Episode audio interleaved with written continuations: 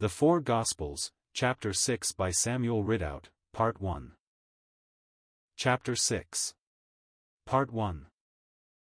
Analysis of each Gospel.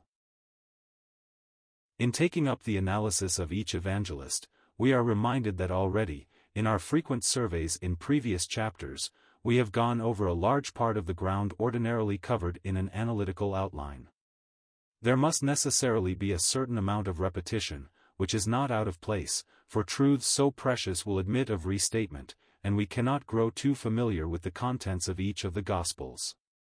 On the other hand, the minuteness of examination, especially in Chapter 3, will relieve us from going into similar details here.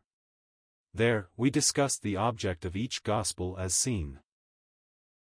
First, in its presentation of the life of Christ, in each of the evangelists; second, the nature of his death; and third, his resurrection.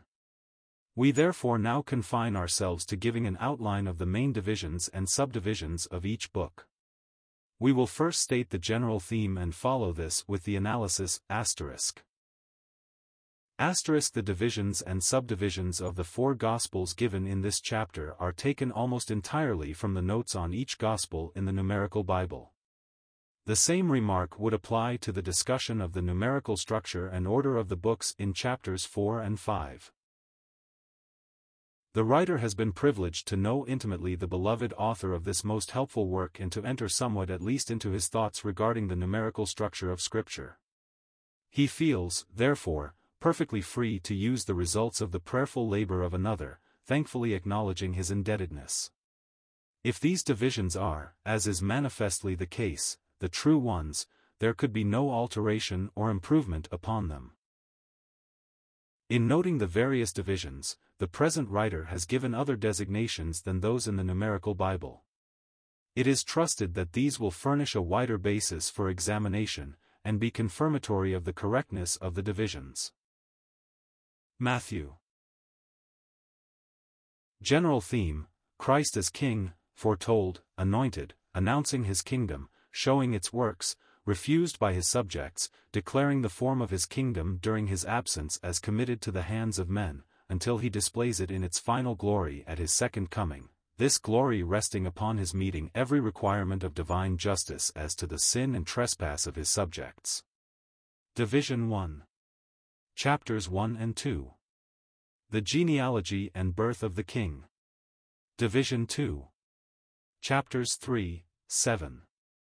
The King announced, anointed, and declaring his constitution. Division 3. Chapters 8, 12. The display of the kingdom in its sufficiency for man, but of man's unfitness for the kingdom. Division 4. Chapters 13, 20-28. The kingdom of an absent king entrusted to the hands of men. Division 5. Chapters 20-29, 23.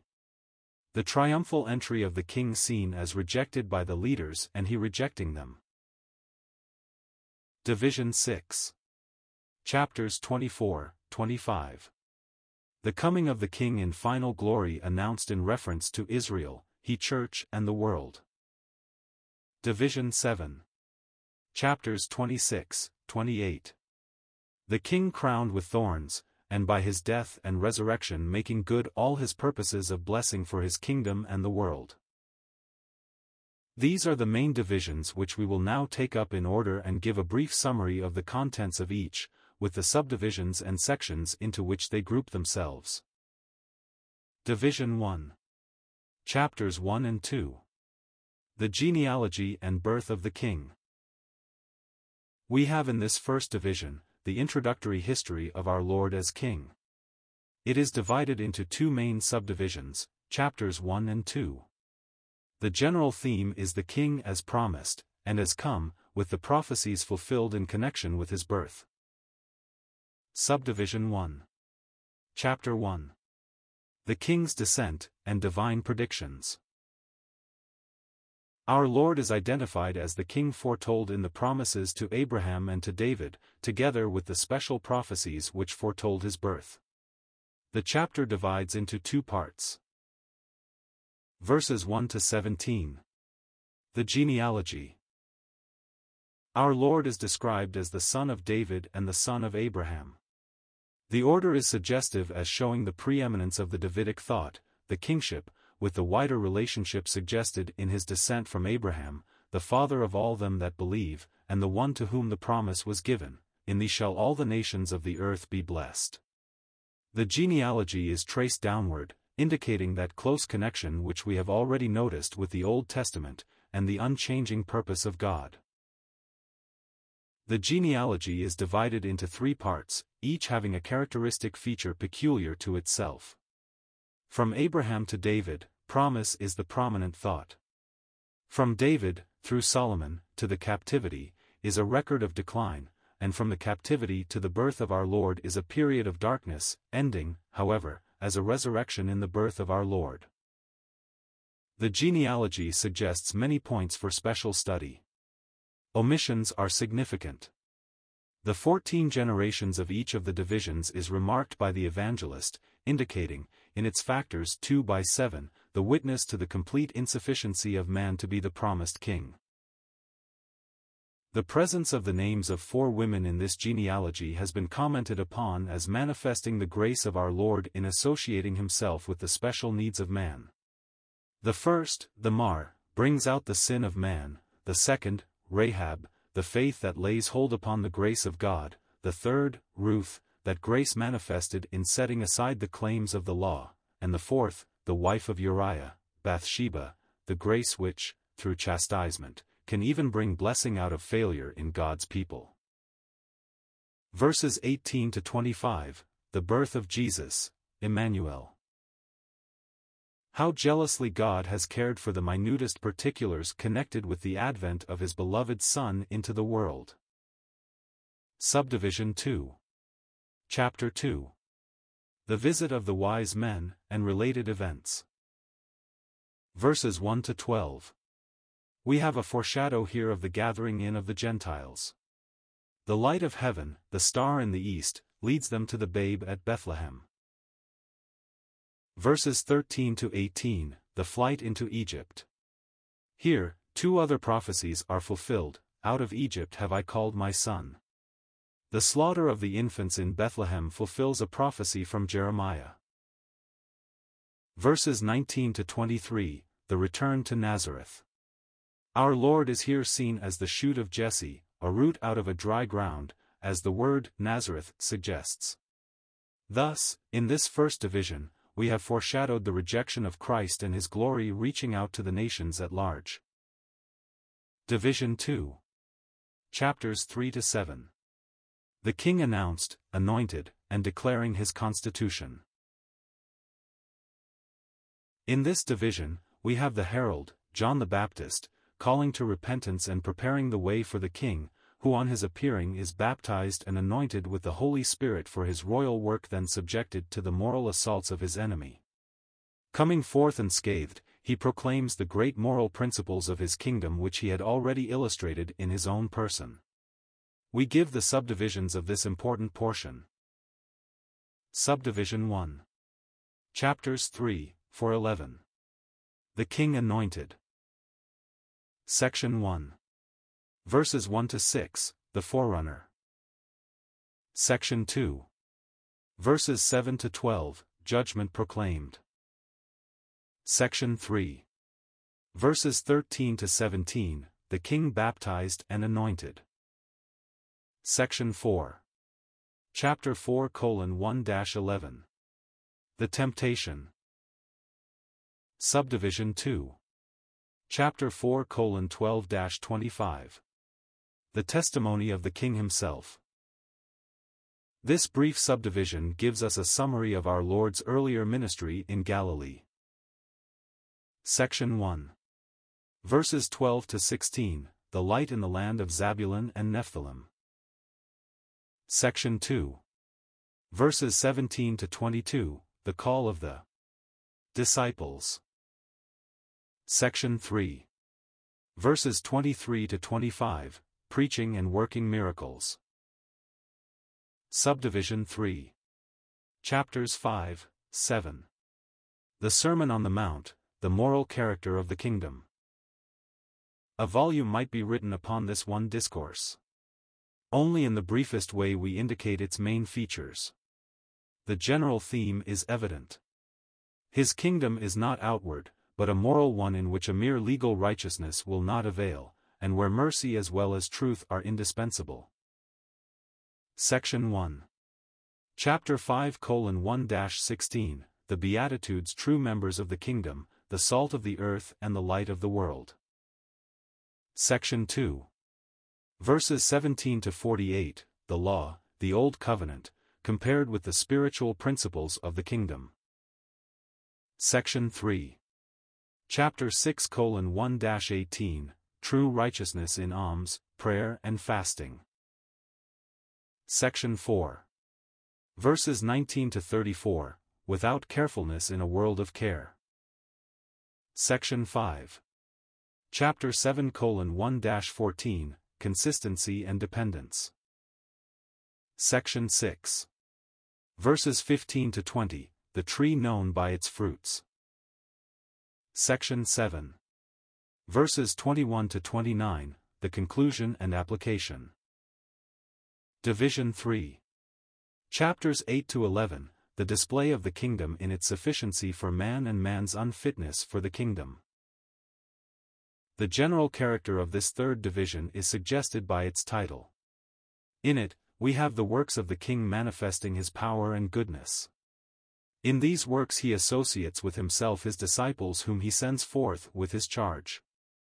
An opposition is developed, out of which he calls a remnant, and the separation between this remnant of faith and the mass of the ungodly nation reaches a climax in which the leaders are rejected. The subdivisions follow.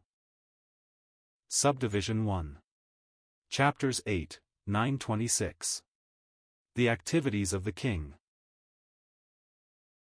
We have here grouped together a number of characteristic miracles manifesting the varied condition of the people and the suited grace to meet their need.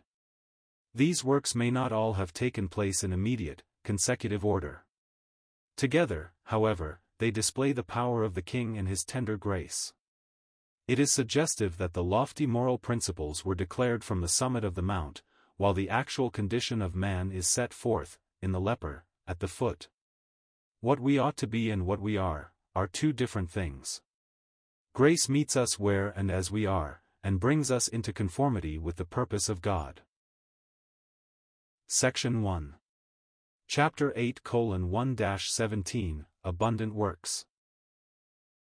There is, no doubt, a moral order in the three acts of healing we have here, together with a summary at the close.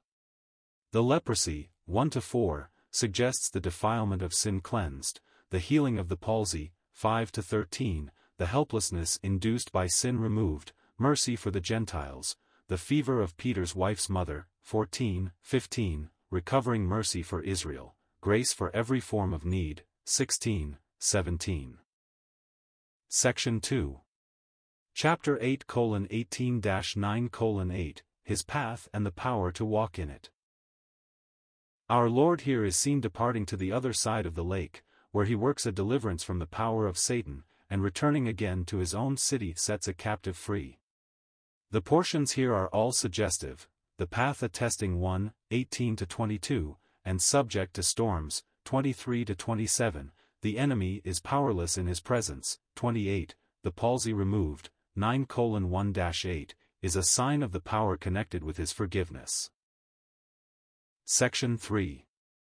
Chapter 9:9-26, The Call of Publicans and Quickening of the Dead. The call of Matthew, himself a publican, 9-13, signalizes the gathering of many others like himself, objects of scorn to the Pharisees, together at our Lord's table. Thessalonians, 14-17, are the children of the bride chamber who have the new wine of divine grace in the new bottles which that grace has prepared. For the proper enjoyment of this, there must be a divine work of quickening and cleansing, typified in the raising of Jairus' daughter from the dead and the healing of the woman with an issue, 18-26. Subdivision 2. Chapters 9:27-10. The king's messengers sent forth and charged. In this subdivision our Lord is seen still exercising his kingly prerogative of healing and deliverance, associating his 12 disciples with himself in this blessed work. The main part of the chapter is devoted to the solemn prophetic charge which reaches far beyond the ministry upon which they there entered, and applies to the closing period just before the tribulation when the Lord's messengers shall again go forth. Section 1. Chapter 9:27-34, The Son of David.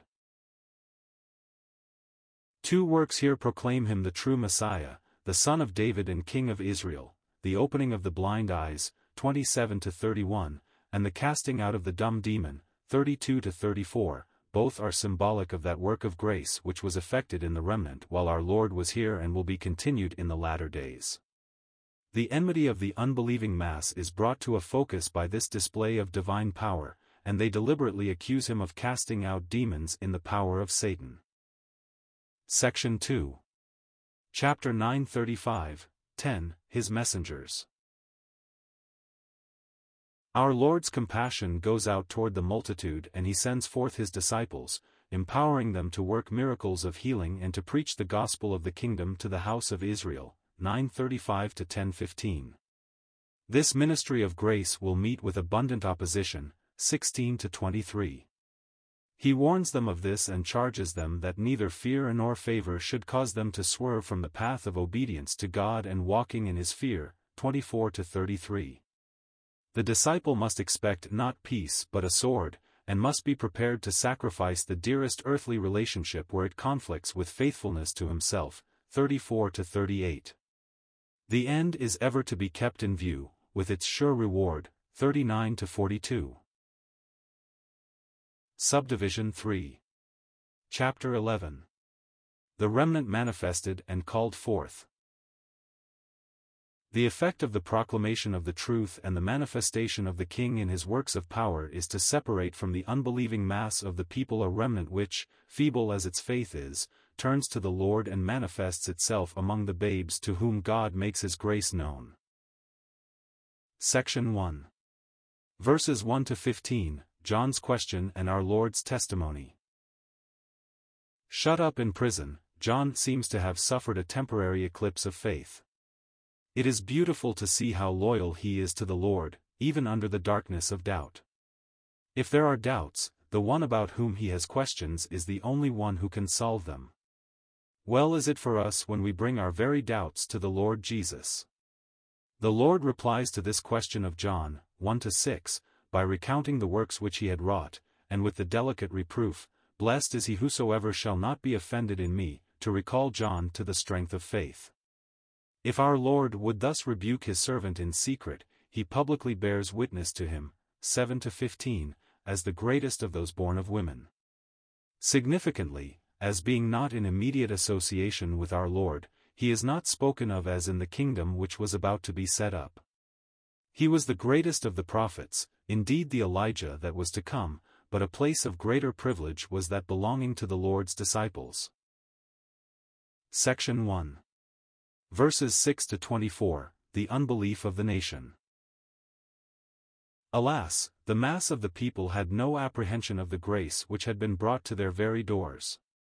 Like children playing in the market, neither the preaching of repentance nor the works of grace by our Lord could move their cold hearts. They would neither mourn nor dance.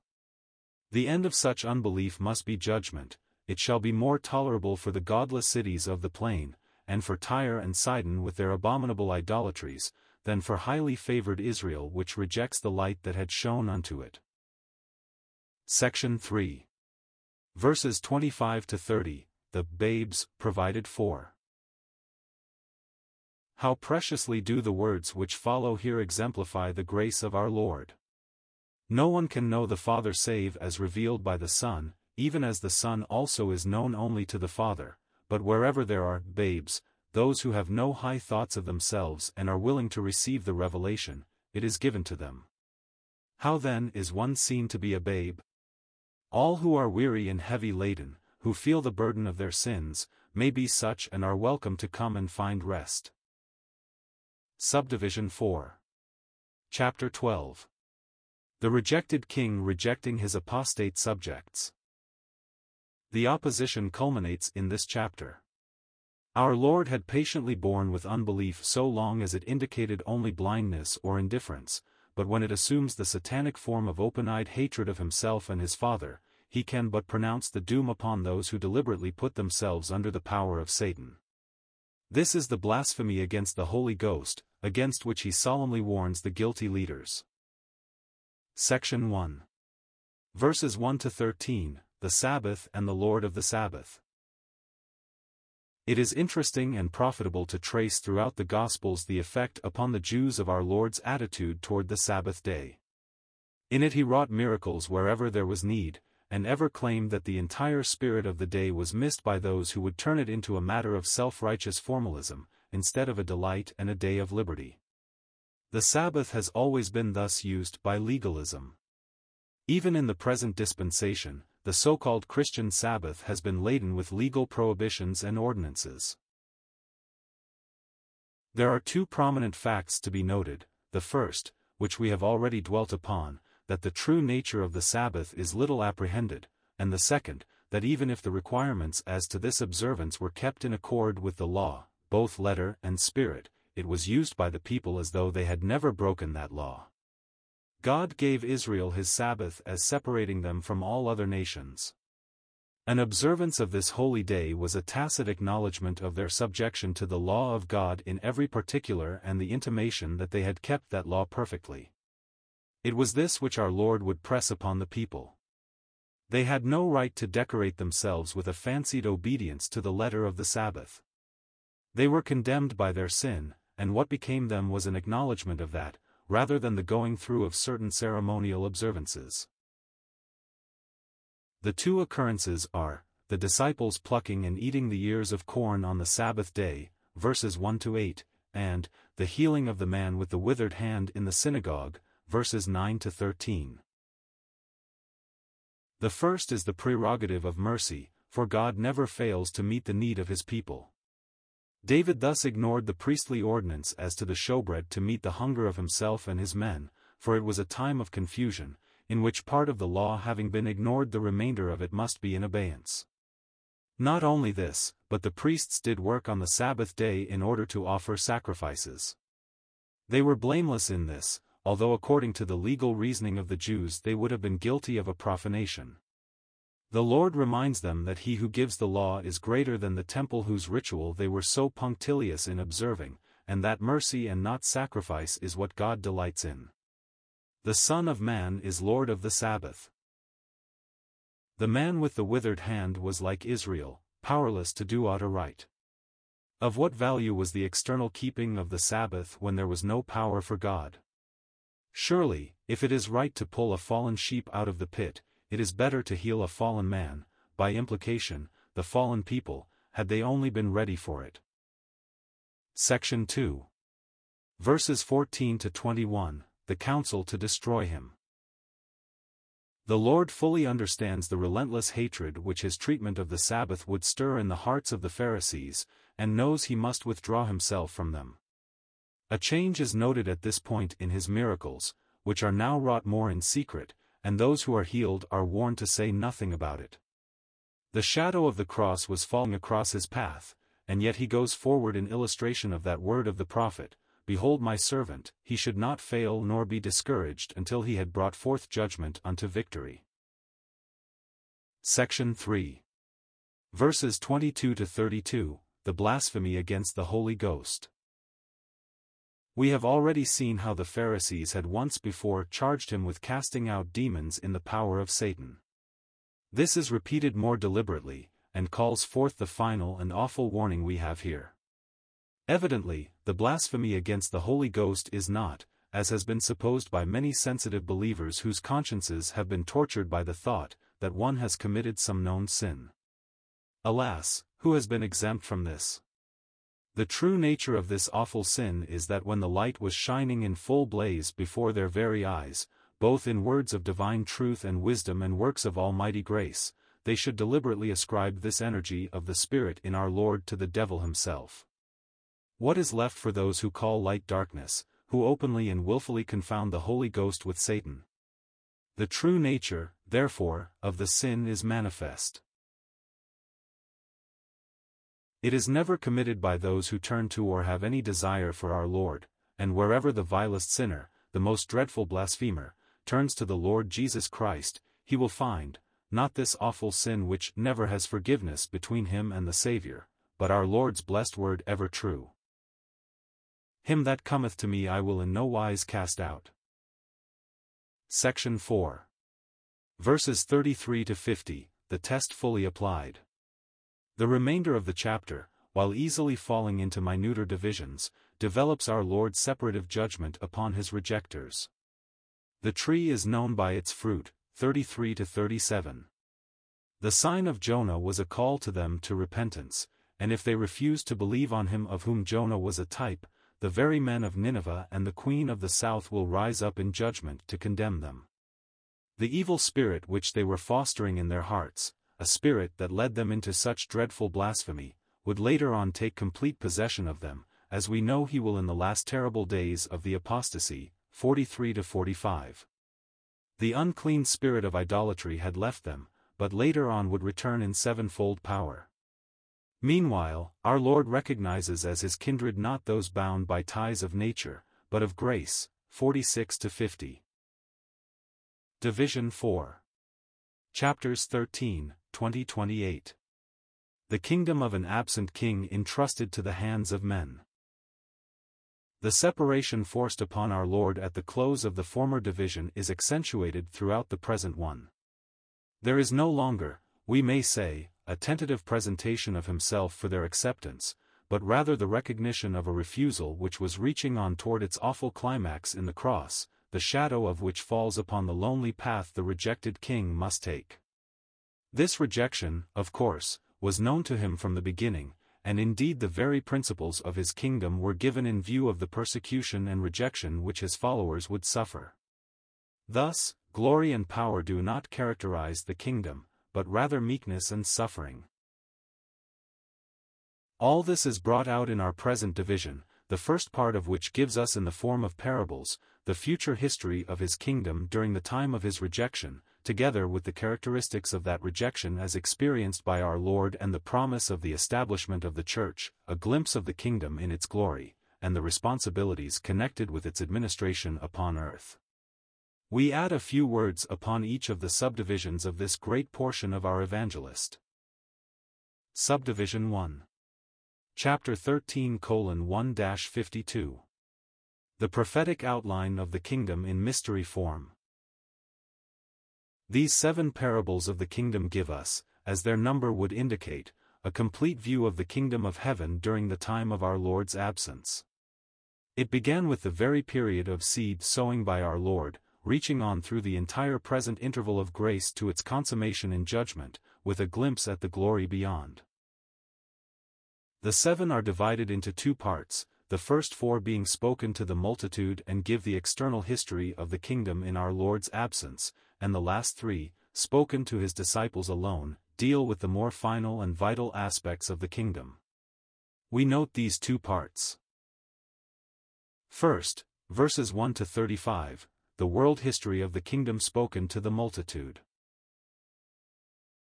The first of the 4 parables, that of the sower, divides itself into 4 parts, suggesting the earth aspect of the effects of the sowing of the word of truth, 1 to 23. It is only where the seed is received in good ground, that it bears abiding fruit. All the rest perishes by satanic influence, the unbroken hardness of the flesh, or the course of the world. The second parable, of the tares, 24 to 30, is the history of Satan's counterfeit introduced into the kingdom, and speaks more particularly of those forms of apostasy and the persons identified with them which mark the state of things at the close. These first 2 parables are connected together, both in form and subject, and give us, as has been said, rather the individual aspect of membership in the kingdom. The third parable, of the mustard seed, 31-32, shows the growth of the kingdom from small beginnings to a great world power, not for righteousness, but affording shelter for various forms of evil. The fourth parable, of the leaven, 33, goes along with this, and shows the inward working of the leaven of false doctrine permeating and corrupting the entire mass of profession. The principles heading up in these are already at work, and their full manifestation will be when the true people of God are removed and the corrupt professing church, together with apostate Israel, is left alone, waiting for judgment. This closes the first section of the Parables of the Kingdom, 34-35. Second, verses 36-52, the end as seen in judgment and in glory. The explanation of the parable of the tares comes in here, 36-43. It looks forward to the time when the Lord will gather out of his kingdom all things which offend and them that do iniquity, when that kingdom shall be as the barn in which the precious grain is safely housed, the righteous then shining forth as the sun. The parable is cast in Jewish form, and the rapture of the heavenly saints does not seem to be included. They are caught up, not by the angels, but by the Lord himself. There is no difficulty when we remember that the last form in which the kingdom appears gives character to the entire period covered by the sowing of the tares. They are in both the present interval of the Church's history and the succeeding one of God's resumption of his ways with his earthly people. The next parable, of the treasure hid in the field, 44, points to the ground of our Lord's future dealing in blessing with Israel. The field, the world, is purchased for the sake of the treasure in it, Israel. In the parable of the pearl, 45-46, we have the purchase of the church to be the display of our Lord's glory in the heavenlies, as we see in Revelation. We need hardly say that the merchantman is a type of our Lord, and the price paid in both parables was all that he had, his own life, which he gave to purchase both his earthly and heavenly people. What a perversion of the truth is the other thought that the sinner gives up what he never had, in order to purchase Christ. The closing parable, of the net cast into the sea, 47-52, speaks of the final discriminative gathering from the nations, where that which is of God is safely cared for, while the rest shares in that judgment which is ever declared to mark the close of the dispensation prior to the setting up of our Lord's millennial kingdom upon earth. This brief summary of this most important series of parables is all that we can give here. In the chapter on the parables they will be again mentioned, but for anything like an exhaustive examination, the reader must turn to some of the books spoken of in the latter part of our volume. Subdivision 2. Chapters 13-53-14. The King in His Rejection. This part gives us various thoughts of our Lord's ministry after the crises which we have already noted at the close of the third division. The remainder of his Galilean ministry and earthly course is spent under the shadow of an impending outbreak.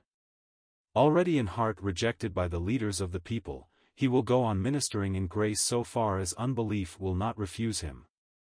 Therefore we find here striking manifestations of that grace. Section 1. Chapters 13-53-14-12, Refused at Nazareth and Sharing in the Rejection of John. In Nazareth itself, 53-58, even as in Judah, our Lord as the Son of David is refused. In the synagogue they stumble at the very grace in which he had taken his place among them as the carpenter's son. The true builder's son he was, indeed, he that built all things is God the Son of the great architect, and himself the builder of his church upon the rock. Reading beneath the outward reproach implied here, we have a glimpse of the glory of him whose very humiliation is the occasion for his manifesting that glory. Faith thus takes up the taunt of the world and accepts it as the statement of the most glorious fact. He is indeed the carpenter's son. The end of John the Baptist's faithful ministry, chapter 14:1-12, accords with that of all faithful witnesses in an ungodly world. He gets the prophet's reward at the hands of sinful men, hatred and death. Herod stands for the apostate nation. Not really an Israelite, but with the prerogative of a ruler of Israel, his unholy alliance which he will not break, rebuked by the faithful prophet, became the occasion for the execution of God's faithful servant. He thus reminds us of the character of the ungodly nation in the last days, led on by Antichrist, when Christ's witnesses will be put to death. Section 2. Verses 13 to 21, the feeding of the 5,000. Obliged to seek retirement in the face of such hatred, our Lord will let nothing check his ministering to the need of his people. Section 3. Verses 22 to 33, walking upon the water. In this miracle our Lord manifests himself as superior to all circumstances, walking calmly through them all. Faith covets to follow him, and Peter, suggesting the church going forth unto him, would fain walk as he walked, independent of the boat of Judaism. It gives us a glimpse of Peter's entire character, the desire to do, coupled with failure in accomplishment, and our Lord's succoring grace. Section 4. Verses 34 to 36, mercy to the nations. The dispensational picture is completed when the boat reaches the land, and healing goes forth to all who have need. Thus will it be when our Lord appears as the Son of Righteousness with healing in his wings. Subdivision 3. Chapters 15, 16, 12. Formalism and faith contrasted. This portion manifests the essential wickedness of the natural heart, no matter how religious it may be. Indeed, its very punctiliousness in the matter of religious observances but displays its essential enmity to God. But in contrast to this, we have the heart of God meeting need wherever faith counts upon him. Section 1. Chapter 15:1-20, Traditionalism and Defilement. How mean are all the petty ways of selfish religiousness! Even human love is stifled by it, and the very commandment of God trampled beneath the feet of those who pretend to eschew defilement. Alas, the heart of man, until renewed, has nothing in it but that which can defile. Section 2. Verses 21 to 28, Crumbs for the Dogs. The lovely contrast in the case of the Syrophoenician woman is familiar. Wherever there is need which does not assume a place which is not its own, a Gentile could not appeal to the Son of David, there is blessing to the extent of the need. Section 3. Verses 29 to 38, the feeding of the 4,000. There is a largeness of blessing here, not only in feeding the multitude, but healing the lame, blind, dumb, maimed and all who are cast at his feet. The multitude glorified the God of Israel. Alas, they have not faith to stand against their leaders and identify themselves with him who was thus glorifying God. Section 4. Chapters 15:39, 16:4, The Signs of the Times. These leaders pretend to desire a sign, but fail to notice that which witnesses of the coming judgment, the red and lowering sky caused by the dark cloud of unbelief which obscured the shining of the Sun of Righteousness. Section 5. Verses 5 to 12, Beware of Leaven.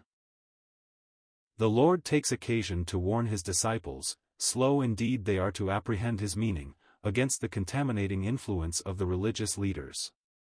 Leaven, as we have already had occasion to see, is a figure of an energy of evil working to corrupt.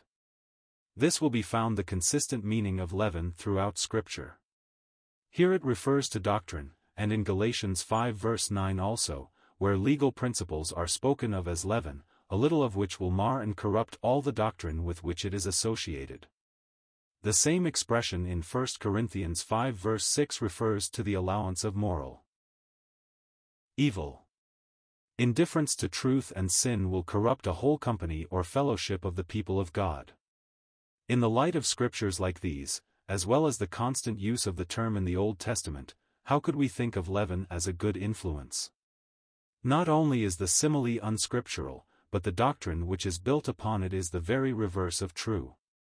So far from good gradually permeating and changing evil, Scripture declares, evil men and seducers shall wax worse and worse, deceiving and being deceived. Subdivision 4. Chapters 16:13 to 17:21. The revelation of Christ for faith, in the heart and to the eye. The scenes which follow are outside of or on the limits of the land, suggestive of the rejection which we have seen is characteristic of this whole period. Here, where his earthly people are turning their backs upon him, faith shines out most brightly. His true person is apprehended, and therefore God can reveal the glories which shall attend his final manifestation. Section 1. Verses 16:13-19, the foundation upon which the church is built. Our Lord craves an answer from his own as to who he is. The world may give him a high place as John the Baptist, Elias, Jeremias, or one of the prophets, but this will not do for faith.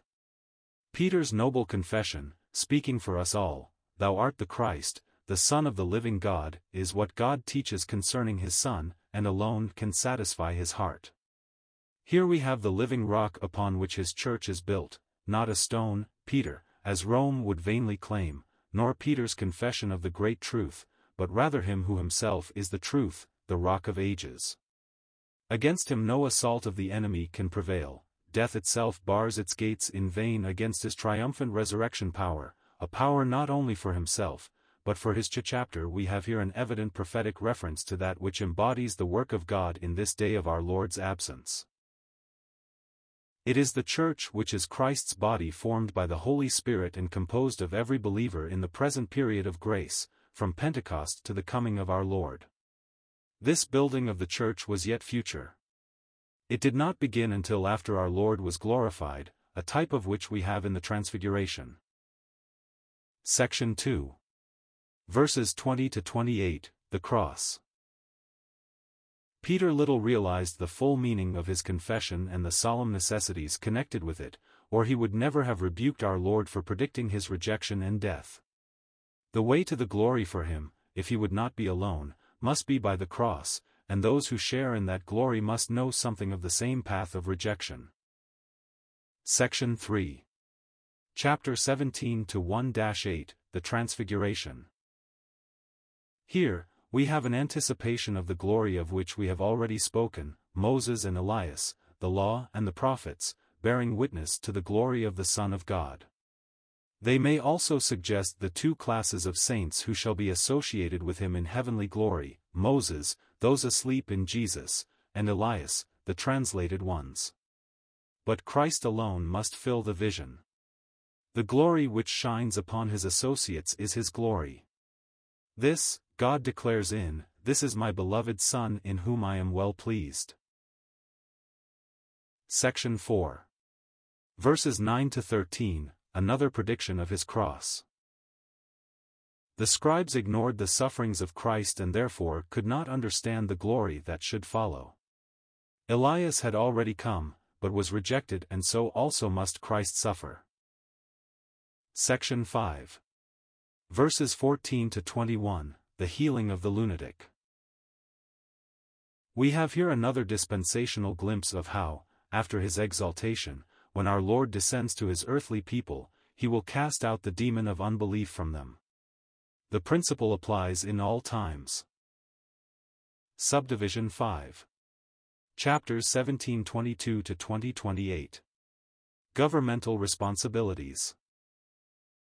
This portion is confined largely to our Lord's intercourse with his disciples, rather than with those outside. Several features may be noted. Section 1. Verses 22-27, his rejection again foretold. Although one of the children, and indeed the son, our Lord in grace submits to pay tribute. How sad the thought, his own people considered him a stranger. Section 2. Chapter 18:1-14, the spirit of a little child. All greatness is moral, and a true lowliness lies at its foundation. He who was higher than the highest was meek and lowly in heart. The spirit of a little child marks all who bear his yoke and learn of him. Section 3. Verses 15-20, responsibilities in the assembly. This spirit of lowliness is not to displace that faithfulness which will maintain the honor of the Lord. Faith and meekness can rebuke sin. This is illustrated in this portion, where the effort to win an erring brother is described. We may remark in passing, how opposite from the legal spirit in which some would apply the scripture are the directions here. The object is to win, not to condemn. Every means is exhausted, even to leaving the case in the hands of the assembly. Section 4. Verses 21 to 35, True Forgiveness. How solemn is the connection here! May we not ask ourselves if much that passes for zeal in discipline may not really be mingled with an unforgiving spirit? Section 5. Chapter 19:1-15, Holiness in Natural Relationships. The Lord shows the sanctity of the marriage relationship, a subject which may well be pondered in this day of looseness. In connection with this, the invitation for the little children to be brought to Him has an added sweetness. Natural relationships are of God, and have His blessing. Section 6. Chapters 19:16-20:16, The Necessity for Reality. Mere nature, however, no matter how attractive, will not suffice in the things of God. This is brought out in the narrative of the rich man. Of what avail was all his keeping of the letter of the law when in his heart he had enthroned his wealth in the place which God alone must occupy? Our Lord warns, therefore, against this. Peter, after his manner, protests that they have given up all, following him. Our Lord accepts this, but in the succeeding parable shows that much which goes for devotion, when tested, will have to take a low place. The last shall be first, and the first last. Section 7. Chapter 20:17-28, True Greatness in the Kingdom. Again our Lord predicts His rejection, death and resurrection.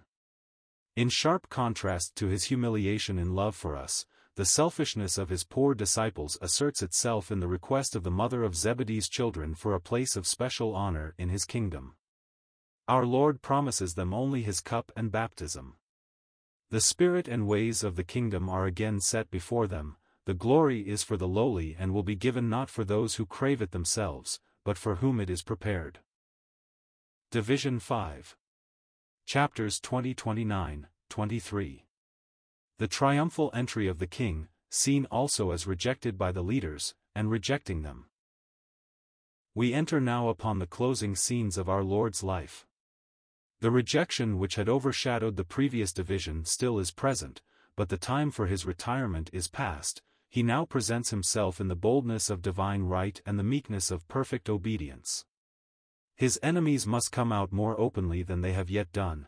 They must either fully reject and crucify Him or own Him as their king. Which shall it be? Our Lord labors under no misapprehension. He fully recognizes the true nature of the opposition which is arrayed against Him and meets it in every form in which it appears. Throughout the whole scene there is an unmistakable dignity, but it is a dignity of meekness and truth, not of outward power. Subdivision 1. Chapters 20:29-21:22. The King Presented. The opposition must come from the enemy, not from the Lord, who still continues to scatter blessings wherever He goes. Section 1. Verses 29-34, Opening Blind Eyes. Blind need can discern the Son of David where open-eyed self-sufficiency sees and despises Him. Section 2. Chapter 21:1-11, The Entry of the King into Jerusalem. The typical character of this entry is manifest. Indeed, it is a fulfillment of the prophet's words. That both the ass and its colt should be mentioned is a striking illustration of the perfection of the inspired word in contrast with a barren attempt at exactness. Our Lord seems to have ridden both animals, one after the other. The ass stands for Israel by nature. Its colt suggests the remnant, the newborn nation. It is this last which alone can truly bear its king into the holy city, but the nation is merged into this and thus the two are mentioned together. The time is coming when Israel according to the flesh shall be represented, not by the apostate and ungodly mass, but by a nation born in a day, newborn by the grace of God, who shall proclaim with delight, Blessed is he that cometh in the name of the Lord. Hosanna to the Son of David. Section 3. Verses 12 to 17, the purging of the temple. The refiner and purifier of silver is seen, the Lord who shall suddenly come to his temple. How this moment would have introduced the entire millennial blessing for Israel had there been a heart to receive him who thus would purge his house. It could not be, man being what he is. Israel, as well as ourselves and the entire human family, could alone have redemption offered to them on the ground of the sacrificial death of our Lord, but this only accentuates the guilt of the chief priests who reject him in face of his manifest moral glory. Our Lord declares the babes and sucklings will declare his praise if the leaders will not, and the very stones proclaim the shame of those who know not the Son of David. Section 4. Verses 18 to 22, the fig tree withered. We have here another symbolic act. The fig tree stands for the Jewish nation, a fig tree, not a vine, because only a fragment of the nation, 2 tribes, was restored from Babylon. This failed to bear fruit, and the time was coming when, refusing the blessing, it must receive the curse. In spite of its bravery of profession in the abundance of leaves, the fruit, which in the fig tree precedes the leaves, was utterly wanting. In this very judgment of nature, faith finds occasion to count upon God. It trusts him who withers our nature's strength and thus removes the mountains which would oppose our true progress. Subdivision 2. Chapter 21:23-46. The King Rejected. The conflict of the leaders with our Lord goes on, ever manifesting their implacable hatred and showing our Lord's full knowledge of all that was coming. Section 1. Verses 23 to 27, His authority. They profess to want to know by what authority our Lord is acting. In no arbitrary way, he asks them a question which must precede his answer. Do they recognize John's baptism? Have they bowed in repentance to God? If not, they are incapable of knowing by what authority he acts. Section 2. Verses 28 to 32, the 2 sons. Our Lord will press further upon their conscience. They were like the son who promised to obey his father and did not, while the publicans and the despised ones who did not conceal their former disobedience, now in penitence, are putting to shame the formalism of the Pharisees. Section 3. Verses 33 to 46, the heir is slain. In the parable of the vineyard and the husbandman, our Lord shows that the leaders' opposition would only culminate when they had deliberately rejected and cast out and slain the true heir. This is most solemn while it shows the love which would in advance bring home their premeditated sin upon them, if even yet they might be brought to repentance and turn to him. Subdivision 3. Chapter 22:1-14. The marriage of the king's son. This parable of the kingdom shows how the purposes of God are to be fulfilled, in spite of the wicked rejection of our Lord by his earthly people. He still will make a marriage for his son. He will have a companion associated with him in the blessing and glory into which he will enter. The bride is not directly spoken of here. We may think of her as the earthly companion of our Lord, the new nation of which we have already spoken. Section 1. Verses 1 to 4, the call.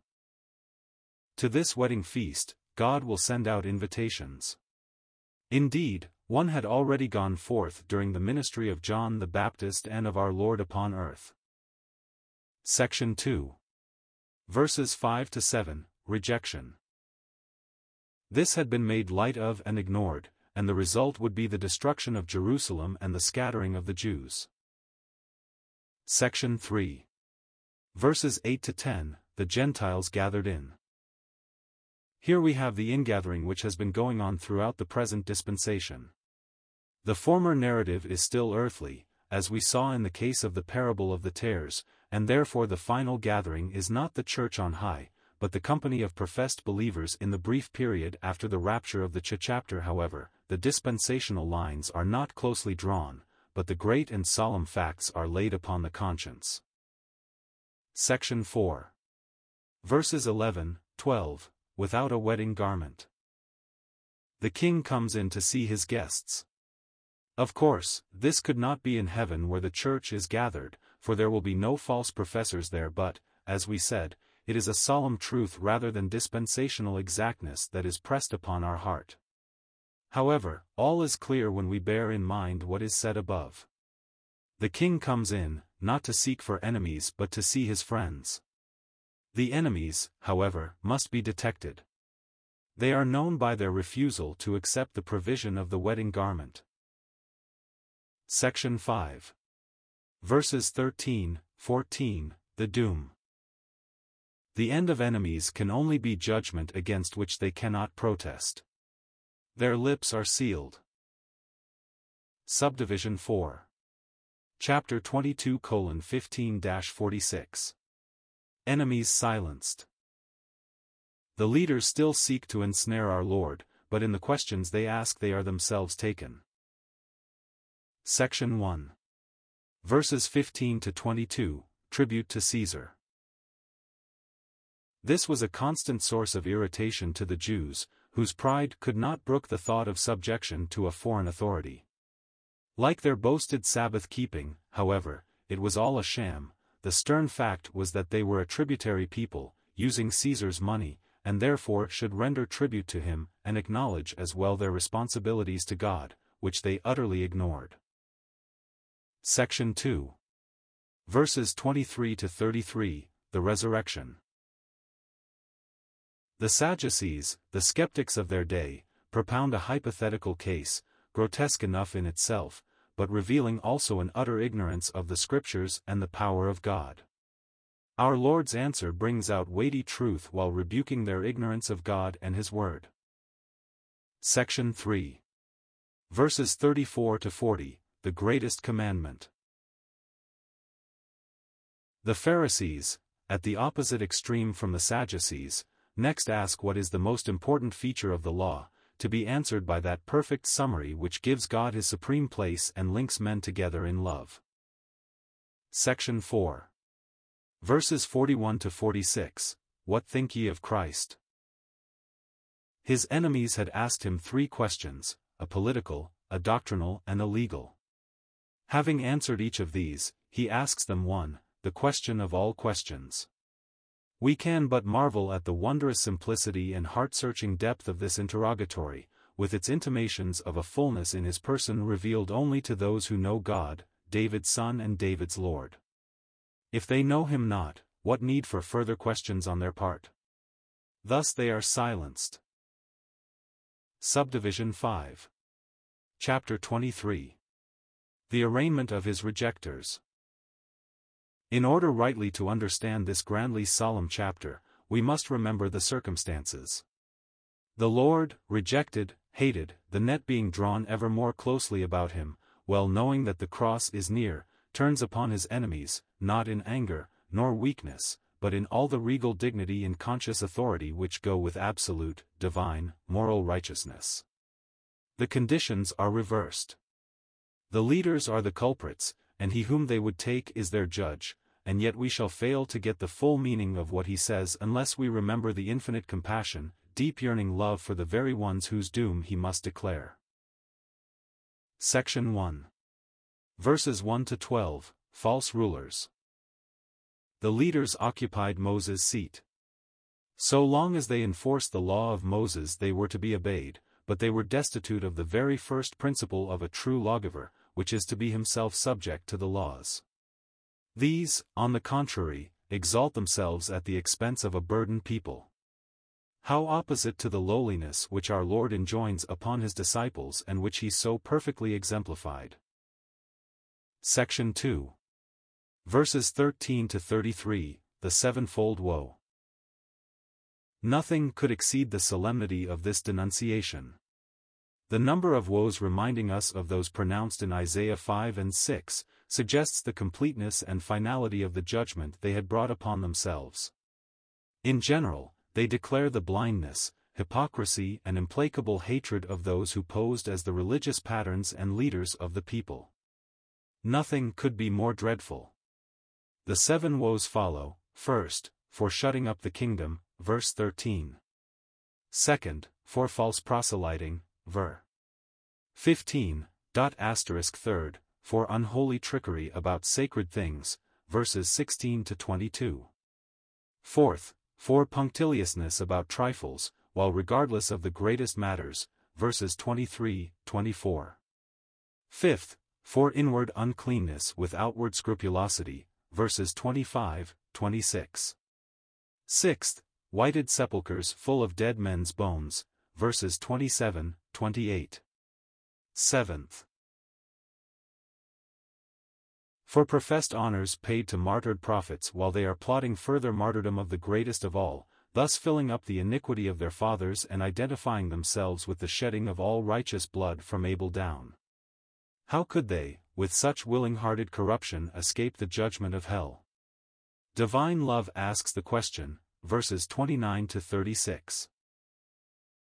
Asterisk, verse 14, which occurs in Mark and Luke, is omitted here by the editors on the authority of most of the ancient manuscripts. Section 3. Verses 37-39, the sorrow of the King and Judge. How inexpressibly sweet and sad is this closing element which gives character to the entire sentence pronounced. What must be the hopelessness of that condition when divine power, righteousness and love can only unite in mourning over the obduracy of the human heart. How often would I have gathered thy children together, even as a hen gathereth her chickens under her wings, and ye would not. Division 6. Chapters 24 and 25. The coming of the King in final glory, announced in reference to Israel, the Church and the world. To give anything like an adequate analysis of this great discourse, would be to traverse the entire field of prophetic truth, of which it furnishes the great salient features. This would require a volume, where we have but space for a few pages. We must therefore be concise and omit much that is not absolutely necessary for an understanding of the outlines of this gospel. As we have seen, Matthew is distinctively the great governmental gospel. We have the King, his kingdom and the administration, not only of that kingdom but of everything upon earth with reference to it. We need not be surprised, therefore, that the vision reaches far beyond the limits of Israel. In one sense, but under what different conditions. This discourse upon the Mount of Olives reminds us of Moses' view of the land from the summit of Mount Pisgah. The lawgiver must feel the sentence of the law which he himself had pronounced, and is shut out from the goodly land which he can only behold from afar.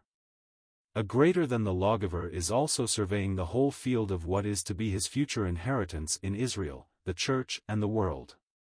Neither is he now going to enter into it, but through no failure of his own.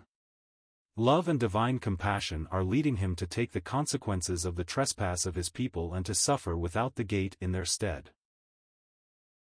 Thus he will open the way for their entrance in blessing into the inheritance and establish the foundation upon which his kingdom shall rest undisturbed for all time and eternity. As has been already remarked, the discourse grows out of the disciples' implied thought that the temple and all connected with it were permanent. Our Lord declares all must be overthrown. Neither his kingdom nor his temple can rest upon any foundation but that which he must lay through his cross. Therefore, he must pronounce the end in judgment upon all else. This judgment will take place in connection with his second coming, which brings in the end of the age.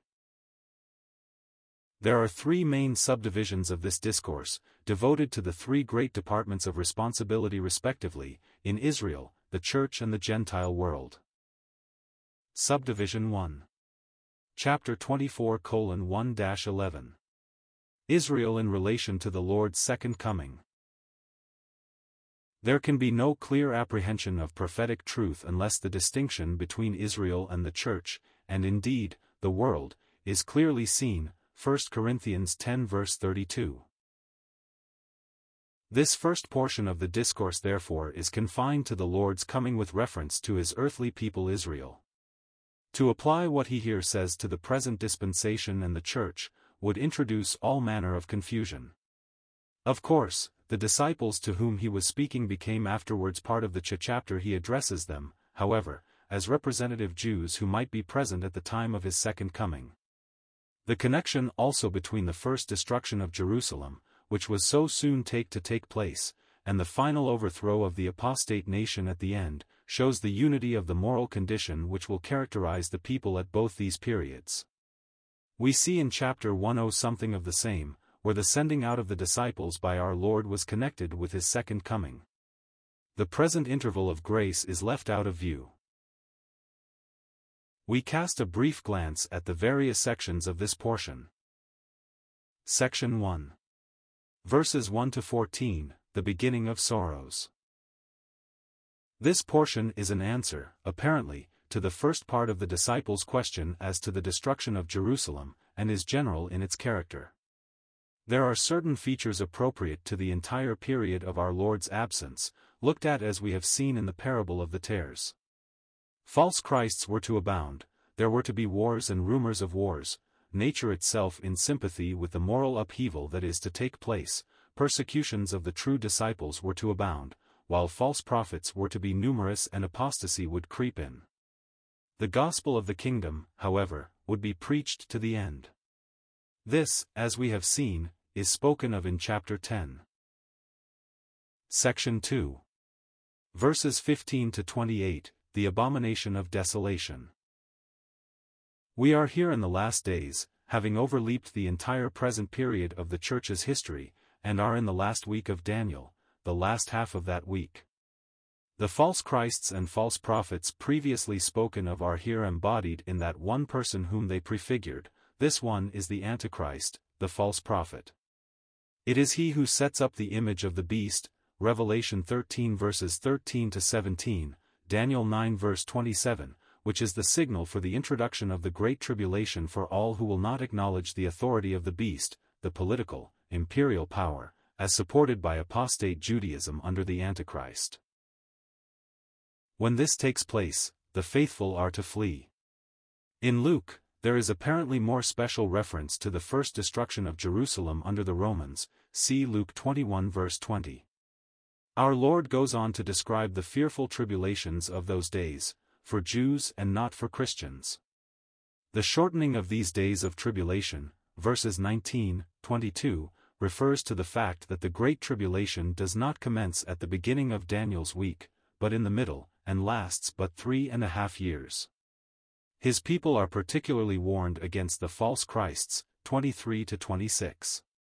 Then, when evil is at its height, the Son of Man will appear as the lightning in the heaven, there shall be no mistaking his appearing, 27, 28. Section 3. Verses 29 to 44, the appearing of the Son of Man. This is that great appearing of our Lord with clouds when every eye shall see him, and they also that pierced him, and all the kindreds of the land shall wail because of him, 29 to 31. He next warns his disciples of the certainty and nearness of this coming. Morally, it was already near, though the entire present interval of grace has elapsed, all things have been in abeyance. At the end, the remnant will recognize the signs of the times when the fig tree puts forth her leaves, 32 to 35. While the nearness and the certainty of this appearing will be well known to the remnant, no date can be fixed. This serves to rebuke in a general way all foolish efforts to set a date for the Lord's coming by those who are ignorant of the elementary distinction between the rapture of the Church at the close of this present period and the appearing to which this entire prophecy refers. It would also guard the elect in that day from attempting to set an exact date for that which is known only to the Father. It will suffice for them to know that all things will go on as in the days of Noah, when suddenly the Son of Man will come. Then, some will be taken away in judgment and others left for blessing, 36 to 41. The moral lesson of it all is, to be ready and to watch, 42 to 44. Subdivision 2. Chapter 2400 hours 45, 25:30. The Lord's coming with reference to the chapter. It is significant that throughout that part of the discourse referring to Israel, our Lord speaks of himself as the Son of Man, while in that which now comes he is called Lord. Verses 42 to 44 have both expressions and are of that general character of moral warning which would be appropriate to both. Section 1. Verses 45 to 51, the responsibilities of the servant. The Lord here speaks of those who have been entrusted with responsibilities in connection with his kingdom during his absence. They are either faithful stewards or unfaithful, and as such will receive their recompense. We would suggest that while this portion of the discourse has reference to the present church period, it will probably be found that what is said of the interpretation of the parable of the tares would also apply here, that is, that while the present period is included, the form of what is said is earthly and may reach on to the period of the tribulation. This would explain how the judgment falls upon the unfaithful servants in an unexpected moment. We could not apply this to the chapter. Section 2. Chapter 25:1-13, The Coming of the Bridegroom. This is a parable of the kingdom of heaven, and what has already been said as to it will apply here. The bridegroom would be Christ, and the wedding, not the marriage supper of the Lamb in heaven where the church is the bride, but the earthly kingdom which he sets up here. Those who are waiting for the bridegroom, however, would be primarily Christians, during the present dispensation, though as we have already said, it may go beyond into the next period. That is, our Lord is here impressing the lesson of readiness for those who are waiting for his coming. We need say but little as to the two classes. Those without oil figure mere profession, those destitute of the Holy Spirit, whose lamps of testimony are found to be going out at the critical time. Section 3. Verses 14 to 30, The Parable of the Talents. This third portion of the address, which covers the present church period, speaks of the gifts which have been entrusted to the Lord's servants during his absence. What has already been said as to the virgins is applicable here. It is kingdom truth, rather than the church. It includes the present period, though does not end with it. The moral lessons are so clear that we need not dwell further upon them. Subdivision 3. Chapter 25:31-46. The appearing of the Son of Man in relation to the Gentiles. Perhaps no portion of Scripture has been more misunderstood than this solemn scene. Those who do not understand dispensational truth confound this great assize of the living nations with the judgment of the dead in Revelation 20. We need but remember that 1,000 years interval separates the two, this judgment taking place before the millennium, and that of the dead at the close of that period of earthly blessing. Here, it is the living, there, the dead, here, the nations in special relation to those who have preached his kingdom, there, all the wicked dead from the time of Cain. Three classes are mentioned in this scene. The nations are divided into sheep and goats, and another class, briefly referred to as, these my brethren, is distinguished from both. These last are the remnant, those who, as has often been said, are identified with our Lord's first disciples sent out on their ministry and engaged in the same service, carrying the gospel of the kingdom to all the nations of the world. The manner of their treatment indicates the moral condition of those nations, and settles their standing as sheep or as goats. The judgment here is final in the sense that it goes on to the end. As we know, the Antichrist and the beast of Revelation have their place in the same lake of fire where these openly defiant nations also find their doom. Division 7. Chapters 26-28. The king crowned with thorns and by his death and resurrection making good all his purposes of blessing for his kingdom and the world. In our examination of the nature of our Lord's death and the events connected with it as recorded in each evangelist, we have gone so fully into this portion of our subject that we will confine ourselves almost exclusively to giving the analysis. See Chapter 3, Parts 2 and 3. Subdivision 1. Chapter 26:1-56. Preliminary. In this portion we have the account of what takes place up to and including our Lord's betrayal and arrest. Section 1. Verses 1-16, The Forethought of Enemies and of Friends. In sorrowful contrast, we have here, 1-5, the plot of the rulers to put our Lord to death, and, 6-13, the pouring the fragrant ointment upon him by the woman. Judas repudiates her act and identifies himself with our Lord's murderers. Section 2. Verses 17 to 35, the Passover and the Lord's Supper. Kingly dignity has marked our Lord throughout, now he goes towards this dark part of his pathway with the same kingly dignity and in the beauty of meekness that has marked his whole course. It is he who provides for the keeping of the Passover, 17 to 19, and at the last of these celebrations foretells his betrayal and points out the traitor, 20 to 25. Here, too, is the establishment of a new feast, 26 to 29, which we may call rather the first than the Last Supper, the light and joy of which has been with us ever since. Next follows the warning to Peter and the disciples with the forewarning of his rejection, 30 to 35. Section 3. Verses 36 to 46, the agony in the garden. We love to linger here and behold the King whose glory never shone out more perfectly than when prostrate upon his face he receives the cup from his Father's hand. Section 4. Verses 47 to 56, the betrayal. Judas with his false kiss, 47 to 50, and Peter with his ineffectual sword, 51 to 54, though utterly dissimilar, are both contrasted with the meekness of him who, when all his disciples flee, yields himself up into the hands of his enemies, 55, 56. Subdivision 2. Chapters 26:57-27. The rejection and crucifixion of the King. The details of the two trials, the religious and the civil, are given here, and the cross which follows. Section 1. Chapter 26:57-75, the trial before the high priest.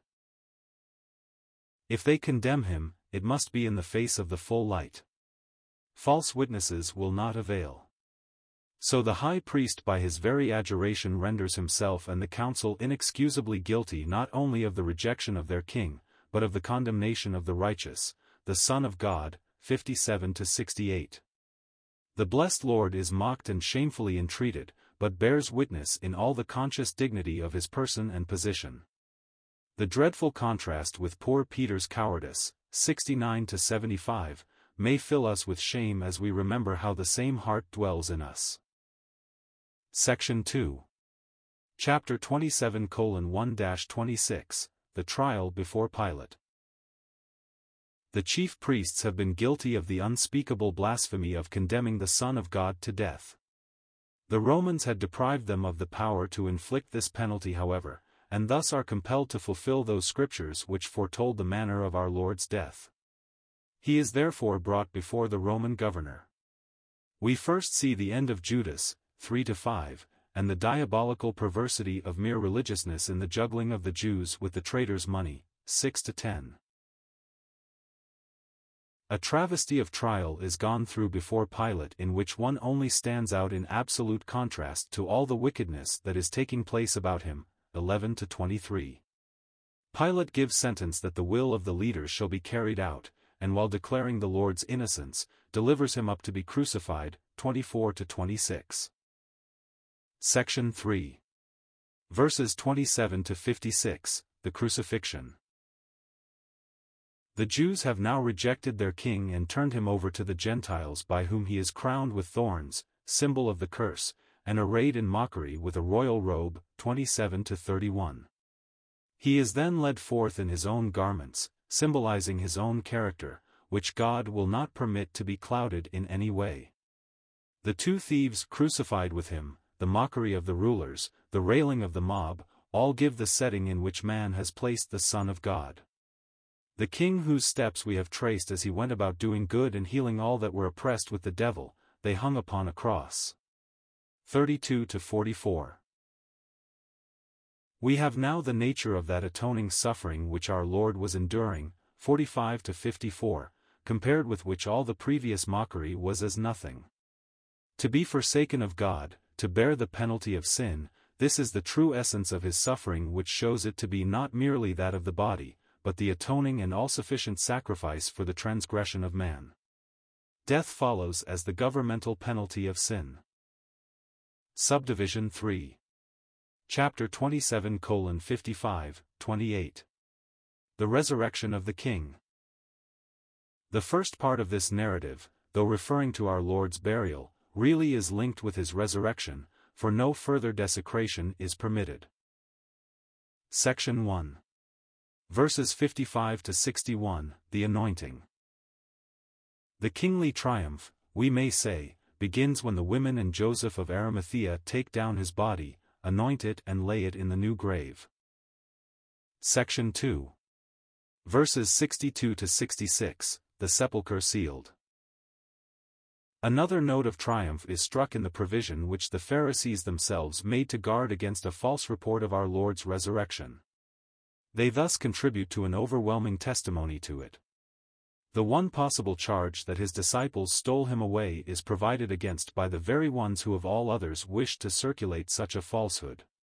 For, the foolishness of God is wiser than men, and the weakness of God is stronger than men, 1 Corinthians 1 verse 25. Thus, wickedness overreaches itself and must bear witness to the truth. Section 3. Chapter 28:1-10, The Angel's Witness. The circumstances here are in accord with the entire theme of the Gospel.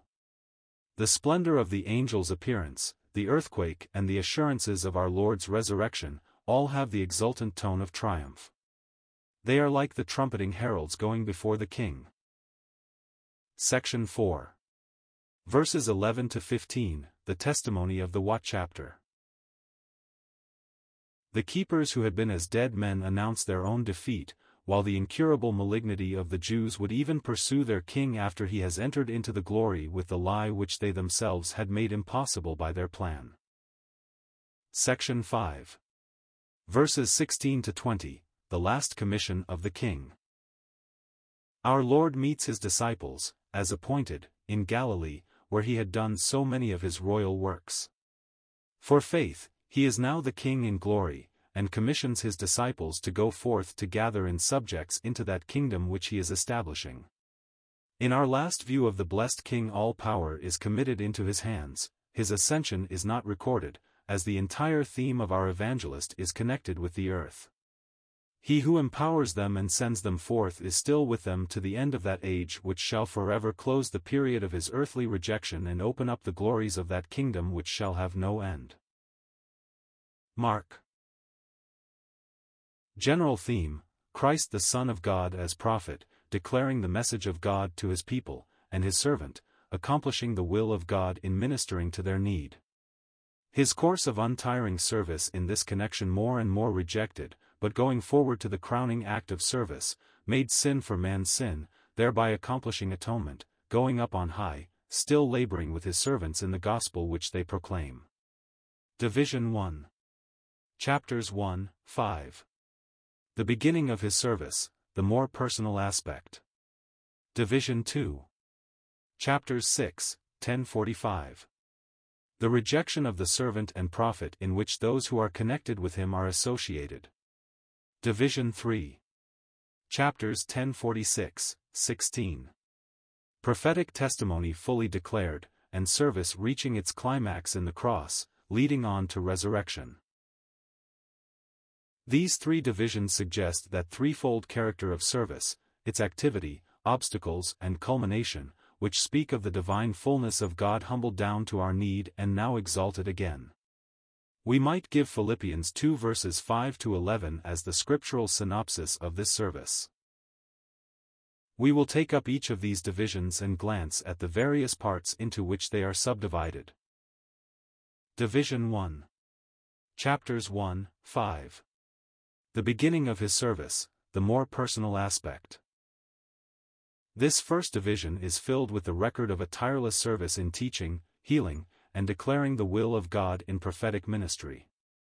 The attention is centered upon the Lord and his work, with details as to the nature of the need and the character of the healing ministry.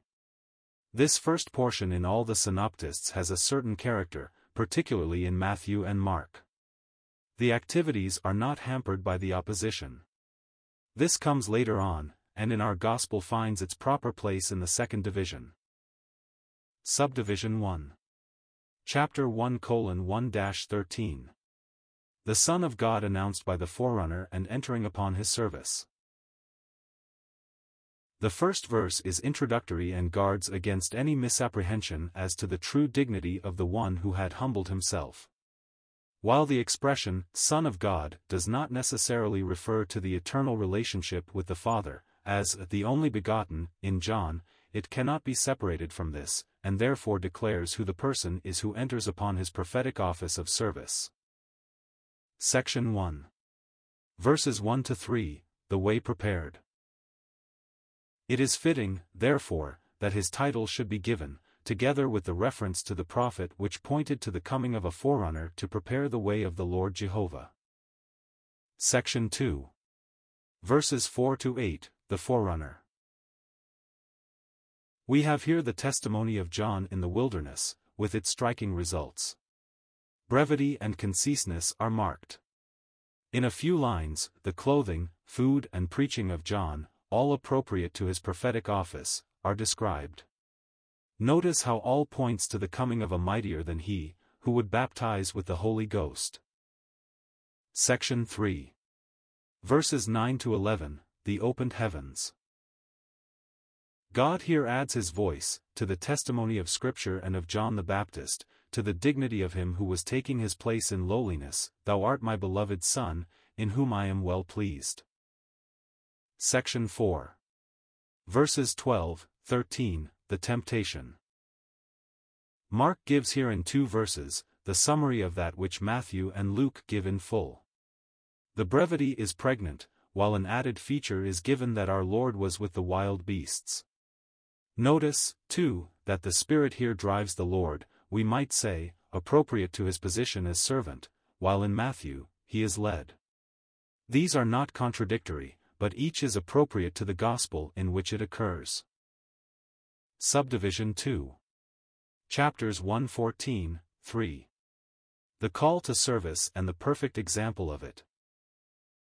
Our Lord, after John was delivered up to prison, goes forth to continue and perfect his prophetic testimony. Section 1.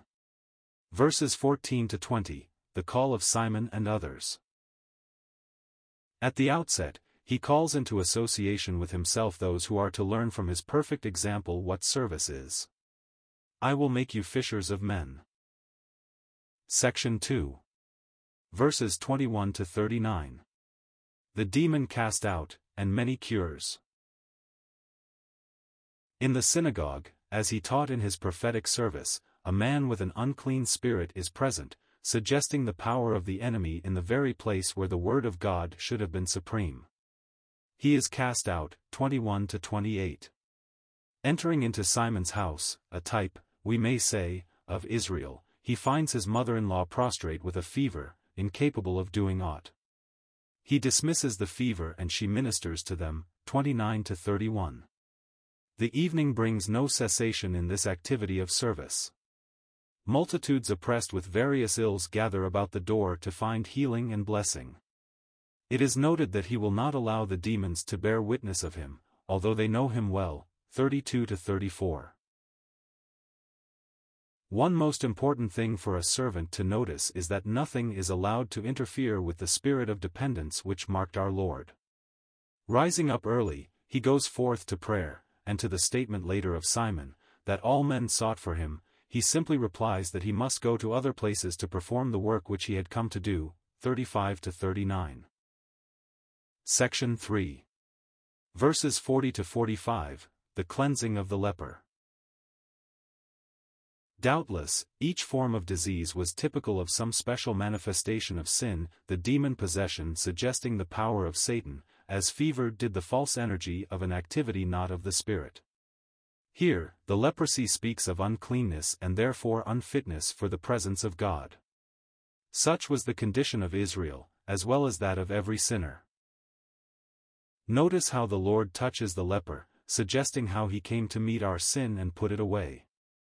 The command here to tell no one does not seem to be because of the opposition, but rather that his true service was in danger of being hampered by the multitudes treating him as a mere healer. Miracles themselves were only acted parables, and our Lord came from heaven to do something more than cure the ills of the body. Section 4. Chapter 2:1-12, The Paralytic Cured. If leprosy suggests the guilt and defilement of sin, paralysis or palsy speaks of the helplessness which accompanies it. When we were yet without strength, paralytics, in due time Christ died for the ungodly, lepers. Notice the teaching of our Lord as to forgiveness. It is sin and guilt which bring in helplessness, and when these are forgiven, the power to walk in God's way is assured. Notice also the first murmurings of opposition here in the suggestion that our Lord was blaspheming. Section 5. Chapter 2:13, 3:6, Disciples Attracted. The Opposition Forming. The first part of this section leads on to the beginning of the next. Such activities of mercy, with teaching, will gather followers and draw the line so clearly that men must accept or reject. First, we have the call of Levi, Matthew, the publican, 13-17. The Pharisees oppose our Lord sitting at meat with such persons. He justifies his ministry of healing, whether physical or moral, by saying, "They that are whole have no need of a physician, but they that are sick." Further contrast between formal Judaism and living association with himself is next given. 18-22. New wine must be put into new bottles. Fasting and formalism for religious purposes may do for Judaism, or even the disciples of John as not yet fully set free, but the children of the bridechamber cannot fast while he is with them. Next, we have the scene in the cornfields, 23-28, and the opposition of the Pharisees, with our Lord's justification of what the disciples were doing. David is given as an illustration, and, appropriately to Mark, the Sabbath is declared to be for man rather than man for the Sabbath. The healing of the withered hand, 3:1-6, on the Sabbath brings out still further the Jewish opposition. The reason we have given in Matthew. The evident hardening of heart on the part of the Pharisees is taking place, and we find them going out and taking counsel with the Herodians to destroy him. Subdivision 3. Chapters 3:7-5. The opposition made manifest and the activity of teaching and serving continued. This closing part of the first division shows the determined attitude of the Pharisees, which culminates in their awful blasphemy, and the Lord's unremitting service and faithful testimony in the face of it all. This fittingly closes the first or more personal part of his public service. Section 1. Chapter 3:7, 434, The Authority, Holiness and Sufficiency of God in the Face of Evil. This portion is subdivided. We may merely note the character of each portion: multitudes attracted by his divine power, 7-12, the call of the 12 disciples to be associated with himself and to preach, 13-19, the blasphemy against the Holy Ghost, 20-30, true relationship, 31-35, the parables, chapter 4:1-34. These last are not so numerous as in Matthew. We have, indeed, but 3 parables and 1 simile given, although we are told that with many such parables he spoke the word unto them. First, the parable of the sower, 1-20. Note that in the explanation our Lord gives a suggestive word: "Know ye not this parable? And how then will ye know all parables?" Evidently the explanation of one parable was intended as a key, an illustration to guide in the interpretation of others. So also every scripture explanation of other scriptures is to be considered a sample of interpretation. The understanding of a parable entails a responsibility: for those who have, more shall be given them. A light is not to be concealed, 21-25. The growth of the seed, 26-29, is peculiar to Mark, and teaches a lesson from the development of the seed which has been cast into the earth. Our Lord has sown the word and gone on high. It springs up and grows, but the harvest is certain, a harvest which includes the eradication of the evil as well as the gathering in of the good. The parable of the mustard seed follows, where it is not merely the growth of a seed, presumably good, but the development of Christendom into a great world power as we see it now, 30-34. Section 2. Chapters 4-35-5, Further Workings of the Faithful Servant. We have here several miracles to be taken together. Crossing the lake furnishes the occasion for calming the storm, 35-41. Next follows the casting out of the demon in Gadara. Many beautiful details are given at greater length than in Matthew. Returning back from Gadara, whether he seems to have gone simply to do this work, alas, all unappreciated by those who prefer swine to his presence. Our Lord meets fresh need in the daughter of Jairus whom he raises from the dead, and in the woman with an issue of blood. These two narratives are so intertwined that we cannot fail to combine them in our thoughts. Sin ends in death and is marked by defilement, but both are subject to him who delights to work wherever there is the simplest faith that will touch but the border of his garment, 21-43. Division 2. Chapters 6-10-45. The rejection of the servant and prophet, in which those who are connected with him are associated. The conflict of unbelief develops here, as seen in the open godlessness of Herod and the empty formalism of the Pharisees on one hand, with the grace of our Lord and four glimpses of his glory on the other, then the practical results in discipleship. We note the subdivisions. Subdivision 1. Chapter 6. Rejection on every hand. Section 1. Verses 1-13. Rejection in his own country. It was sufficient for his opposers that they knew him as the carpenter, so they show the folly of unbelief by failing to see a glory which even then would manifest itself by healing a few sick folk, 1-6. This unbelief does not check his service, but gives him rather to multiply the channels through which it will be exercised. We find him therefore sending out the 12 two by two, with authority over unclean spirits and to preach repentance and heal the sick, 7-13. Section 2. Verses 14-29, Herod and John the Baptist. The end of the faithful forerunner is recorded for us at this point, in the midst of the narrative of our Lord's rejection. Surely he too, in a little while, must drink the cup, but for him mingled with wrath, which his faithful servant was tasting. Section 3. Verses 30-45, The Feeding of the 5,000. Rejection and opposition will not check the outflowing of mercy so long as there is room to receive it, thus wherever there are hungry souls they will be fed. Section 4. Verses 46-52, Walking on the Water. The opposition we have been speaking of may fittingly be likened to the stormy sea, and the disciples toiling in rowing, while our Lord is on high praying, gives a little picture of the present period when we have been called into his path of service. Soon he will come and the toil will be over. This applies in many ways. Section 5. Verses 53-56, At the Shore.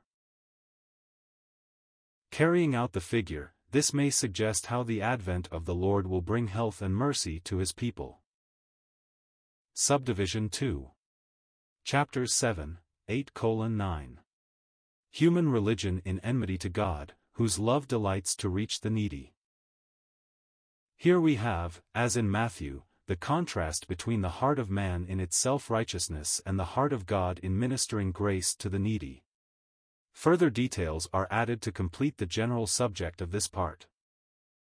Section 1. Chapter 7:1-23, The Traditions of the Elders and the Commandments of God. We do not dwell afresh upon these, of which we have spoken in Matthew. There are special features here, no doubt appropriate to mark. Section 2. Verses 24-30, Crumbs from the Master's Table. The Syrophoenician woman has no religious formalism between her need and Christ, she finds him therefore all-sufficient. Section 3. Verses 31-37, The Dumb Man Healed. The formalism of the first part shows Israel's self-sufficiency, the the reaching out to the Syrophoenician woman speaks of mercy to the Gentiles. Returning to Israel, he finds dumbness and deafness. The two go together, for, as in nature, no one can speak aright who has not heard aright, the Lord opens the ears as well as the lips, and the dumb speaks plainly. Section 1. Chapter 8:1-9, The 4,000 Fed. It is characteristic of this gospel, packed as it is with instances of our Lord's activity, that we should have both accounts of the feeding of the multitude, the 5,000, and now the 4,000. Subdivision 3. Chapters 8-10, 9:8. The sufferings and the glory, with the results. Our Lord is here withdrawing from the public paths where congregated the opposing Pharisees, and in greater retirement his true glory shines forth. Section 1. Verses 10-21, No Sign for Unbelief. The Pharisees profess to desire a sign, which our Lord refuses to give, reminding his disciples a little later that there was one particular form of evil which they should avoid above all other, the leaven of the Pharisees and of Herod, of hypocrisy and self-will. Section 2. Verses 22-26, The Blind Man of Bethsaida. We have noted elsewhere the peculiarities of this narrative found in Mark alone. Here is a gradual healing, in no way contradicting the reality of grace, but showing how that grace may be progressive in its workings. Doubtless, there are many cases of this, and indeed, may we not say, the grace which has opened our eyes goes on to show us more and more clearly that to which they have been opened. Section 3. Verses 27-30, Peter's Confession. If the Pharisees have rejected Christ, his own but more clearly apprehended him, and yet had not Peter his eyes but partly opened to see what was meant in that wondrous word, Thou art the Christ? Section 4. Verses 31-38, Peter's Rebuke. Here again Peter is in the forefront, but now not as a witness for Christ but as indicating how dimly he yet saw the truth. He might discern the person, he did not realize the necessity for the cross. That cross was for our atonement and as an example too, that we must expect something of the same, so far as rejection by man is concerned, if we are to follow in our Lord's footsteps. Section 5. Chapter 9:1-8, The Transfiguration. The cross is followed by the glory, and here we have a glimpse of it. Subdivision 4. Chapter 9:9-50. After the glory. Having had an experience of what the glory was, our Lord descends from the mountain and illustrates what will take place when he returns to this earth for Israel's blessing.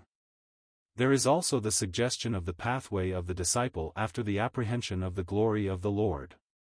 Both these truths seem to be present here, and it requires little discernment to distinguish them. Section 1. Verses 9-13, The Resurrection from the Dead. Our Lord commands that they keep silence as to his glory until after his resurrection, a thing which the disciples did not then understand. However, they go on to ask him about the coming of Elias first, as though they had a glimpse of what the transfiguration meant. Our Lord replies that in one sense Elias had come, but he had been rejected, even as himself, whose presence he announced, was to be rejected. Section 2. Verses 14-29, The Demoniac Delivered. Again the demoniac appears, and our Lord also will return from his glory to heal poor Israel, oppressed of the devil. This is the dispensational feature. The literal one is similar in moral character.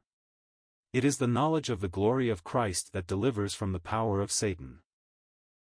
Section 3. Verses 30-32, Death and Resurrection again foretold. How slow the disciples were to understand. Indeed, they did not really grasp what was meant, and the crucifixion came as a shock because of this. They neither entered into our Lord's rejection nor knew the power of his resurrection until after the descent of the Holy Ghost. Section 4. Verses 33-41, The Truly Great. the true servant would illustrate that spirit and seek to bring his followers into conformity to himself. How much of personal jealousy and self-seeking betrays itself in those who at heart desire to follow the Lord. Section 5.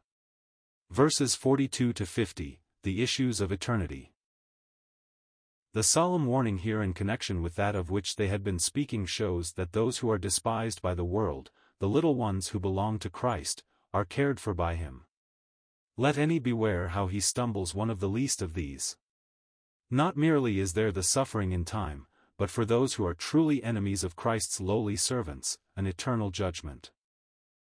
Subdivision 5. Chapter 10:1-45. Earthly relationships and divine responsibilities. We have, in this portion, the relation of nature to God. Some earthly relationships are distinctly of his ordering, and some responsibilities are either of man's making or not inherent in his nature. All are seen in their relation to God. Section 1. Verses 1 to 12, The Marriage Relationship. Our Lord here recognizes the divine ordinance of marriage and corrects the abuse of the formalist which suffered divorce, incidentally pointing out that even the Mosaic provision under strict limitations was not to be compared with the original purpose of God. Section 2. Verses 13 to 16, Little Children. Our Lord ever delighted in children. It shows the exquisite freshness of his heart. It could not have been otherwise in one like himself, perfect in every respect. If poor, fallen man loves a flower, a tender little child, how much more shall the Maker of all things say, "Suffer the little children to come unto me, and take them up in his arms and bless them." Section 3. Verses 17 to 22, The Rich Man. Here we have a condition or relationship not inherent in nature, but inherited or acquired. It is therefore not a thing to be submitted to and recognized as essential. Rather than have it intrude between the soul and God, it must be cast off. This could not be said of the two former relationships ordained of God. Section 4. Verses 23 to 27, Impossible with men, possible with God. This application by our Lord of what had gone before needs no enlargement here. Let us ever remember its truth. Section 5. Verses 28 to 31, Rewards for Faithfulness. To Peter's protestation that they had left all and followed him, our Lord states the sure recompense, reminding them however that God has a different order from man's. Section 6. Verses 32 to 45, Christ's Cup and Baptism and the Glory to Follow. Again, our Lord foretells his crucifixion. He was going up to Jerusalem and there was something about him, not necessarily in his face, but in the holy energy of his person, that impressed the disciples. They knew not what it meant. He speaks plainly to them, but still they do not understand. While he speaks of his shame, they speak of their glory. The request of James and John is given in this connection. Sad fact that we can think of a place of honor in connection with his having no place but one of humiliation and suffering. Division 3. Chapters 10:46-16. Prophetic testimony fully declared and service reaching its climax in the cross, leading on to resurrection. Brief, but most intense has been the life of the devoted servant and witness for God. It had been exercised in all the joy of love, unfettered by aught within, unhindered by aught without, and ministering wherever need was found. Its testimony, however, must produce enemies or friends, and so, gradually, the opposition was developed in the midst of which, though in greater or less separation, our Lord still went on witnessing for God and doing his work. Now, all must soon be brought to a conclusion.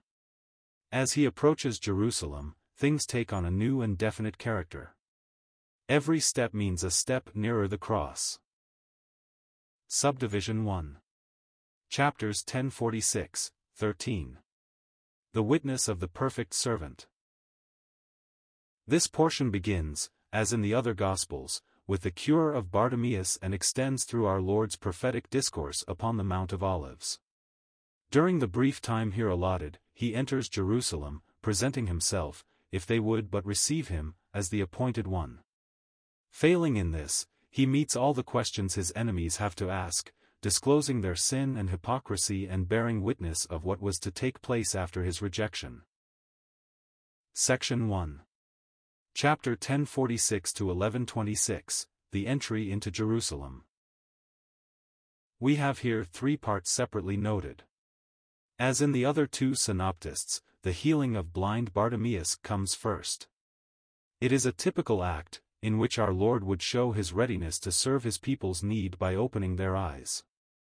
The individual application is simple, 46–52. We next see our Lord fulfilling prophecy as he enters Jerusalem upon the ass's colt, 11:1–11. It should be noticed that in Matthew both the colt and its mother are mentioned, appropriate to the dispensational character of that gospel. Here the colt alone is mentioned, evidently the principal animal used. The faithful prophet is not deceived by the plaudits of the people. He enters the city. Prophecy is fulfilled. He looks around upon the temple and retires to Bethany, the house of humiliation. Next follows the cursing of the fig tree, 12–26, woven together with the purging of the temple. The two are indeed one, but two sides of the same act. He must cleanse his house, and to do this, fruitless profession must be withered up. Section 2. Chapter 11:27–12, The Contradiction of Sinners Against Himself. This portion, as many others, readily subdivides into smaller parts, which we will note. The general subject is that of our Lord's intercourse with the Pharisees and other opposers. The place and order are quite similar to those in the Gospel of Matthew, with certain omissions and an addition. The question of authority comes first, 27–33. Next, 12:1–12, the parable of the husbandman and the vineyard is given with that vividness of detail peculiar to our evangelist. Next, 13–17, the question of tribute to Caesar is met, and 18–27, the unbelief of the Sadducees in the resurrection is answered. Following this, 28–34, the greatest of the commandments is given, with the second, of like character. We notice in the response of the questioner and our Lord's gracious reply, "Thou art not far from the kingdom," how grace was lingering near, ready to welcome the first turning to God. Then, 35–37, the Lord, quoting Psalm 110, meets his enemies with the question as to the real nature of the Son of David. As at the close of the question regarding the law, none dared to ask him any further questions, so, after this word as to his person, we read significantly, "The common people heard him gladly." His enemies having been silenced, in faithfulness the Lord now warns against their sanctimonious pride, 38–40, and contrasts their covetousness, which would devour widows' houses, with the devotion of a poor widow who would cast all her living into the treasury, 41–44. This last, Mark and Luke alone record. Section 3. Chapter 13. The Olivet Discourse. As we noticed in Matthew, the occasion of this discourse is the disciples' remark as to the grandeur and stability of the temple. Predicting that it was all to be overthrown, our Lord goes on to declare what events were associated with its overthrow and the rejection of the people. The discourse is far briefer and covers not so wide a range as in Matthew, though quite parallel so far as it goes. The first part, 1–13, is devoted to the description of the times of the end when wars and rumors of wars, national upheavals, and the quaking of nature will presage the coming storm of desolation. In the midst of all this, his faithful witnesses will be brought before synagogues and rulers, even those bound by natural ties not refraining from their persecution. "He that endureth to the end, the same shall be saved," a scripture little understood, save by those who mark the dispensational order in the Word of God. This refers, not to the present dispensation, but to the brief period of intense persecution of which these first sufferings are the prelude. Next, 14-23, we have the more intense persecutions, when the abomination causing desolation stands where it ought not. This is the period of the Great Tribulation which we have noted in the analysis of Matthew. False Christs and false prophets will appear, asserting their claims, the very Antichrist himself posing as God in his temple, but all had been provided against. The disciples were to flee from such persecution and hide themselves under the shadow of God's wings until these calamities were overpassed. Doubtless many of the Psalms relating to the remnant refer to this time. The appearing of our Lord in power and glory, 24-27, is then declared. Amid circumstances of splendor and profound convulsions of nature he will gather his elect. Our Lord concludes the discourse by the personal application, 28-37. When the fig tree puts forth its leaves it is the sign of approaching summer, thus when the throes which he foretells begin, those who stand in their place in the latter days will know that all is ready, even at the doors. This generation shall in no wise pass away till all be fulfilled. The formal character of Judaism and all connected with it will be unchanged in the latter day. The present interval of grace is, as is usual in prophetic discourse, omitted from view. We have here the remarkable expression as to the Son of Man not knowing the day and hour when these things will take place. This is peculiar to Mark, and in keeping with the lowly character of our blessed Lord as the servant and messenger of God. He was concerned with but the fulfillment of his course and obedience to the will of God.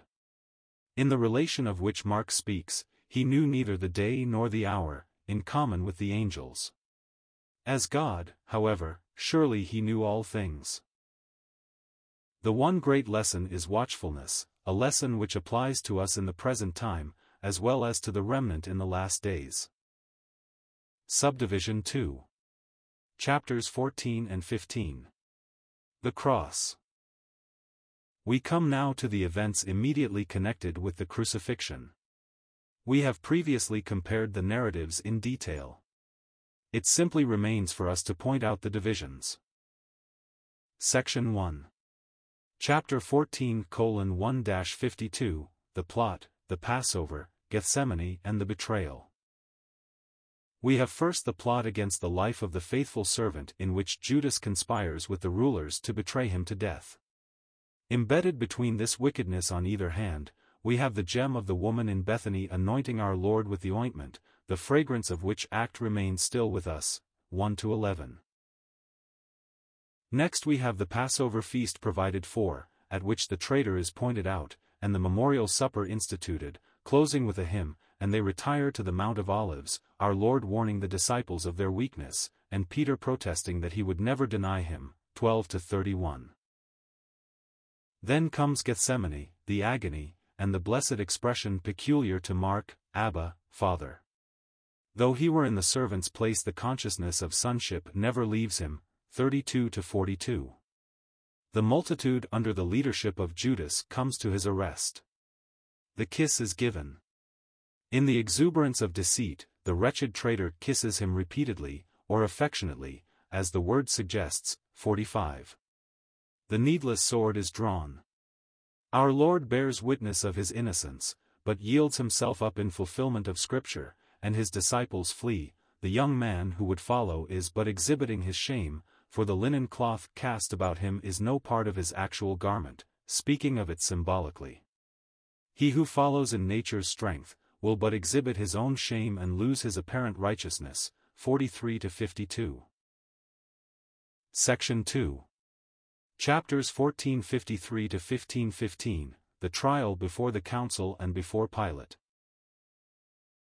The trial, as in all four evangelists, takes place first before the chief priests in the council, 53-65. When the Lord is witnessing the good confession, Peter is denying him, 66-72. The trial before Pilate, 15:1-15, is given here more briefly. The Lord is silent in face of his accusers, demand is made for the murderer Barabbas to be given in his place. Pilate has knowledge that envy was the cause of the priest's demand for the blood of Christ, yet deliberately hands him over to be crucified that he might content the multitude. Section 3. Verses 16-47, the Crucifixion.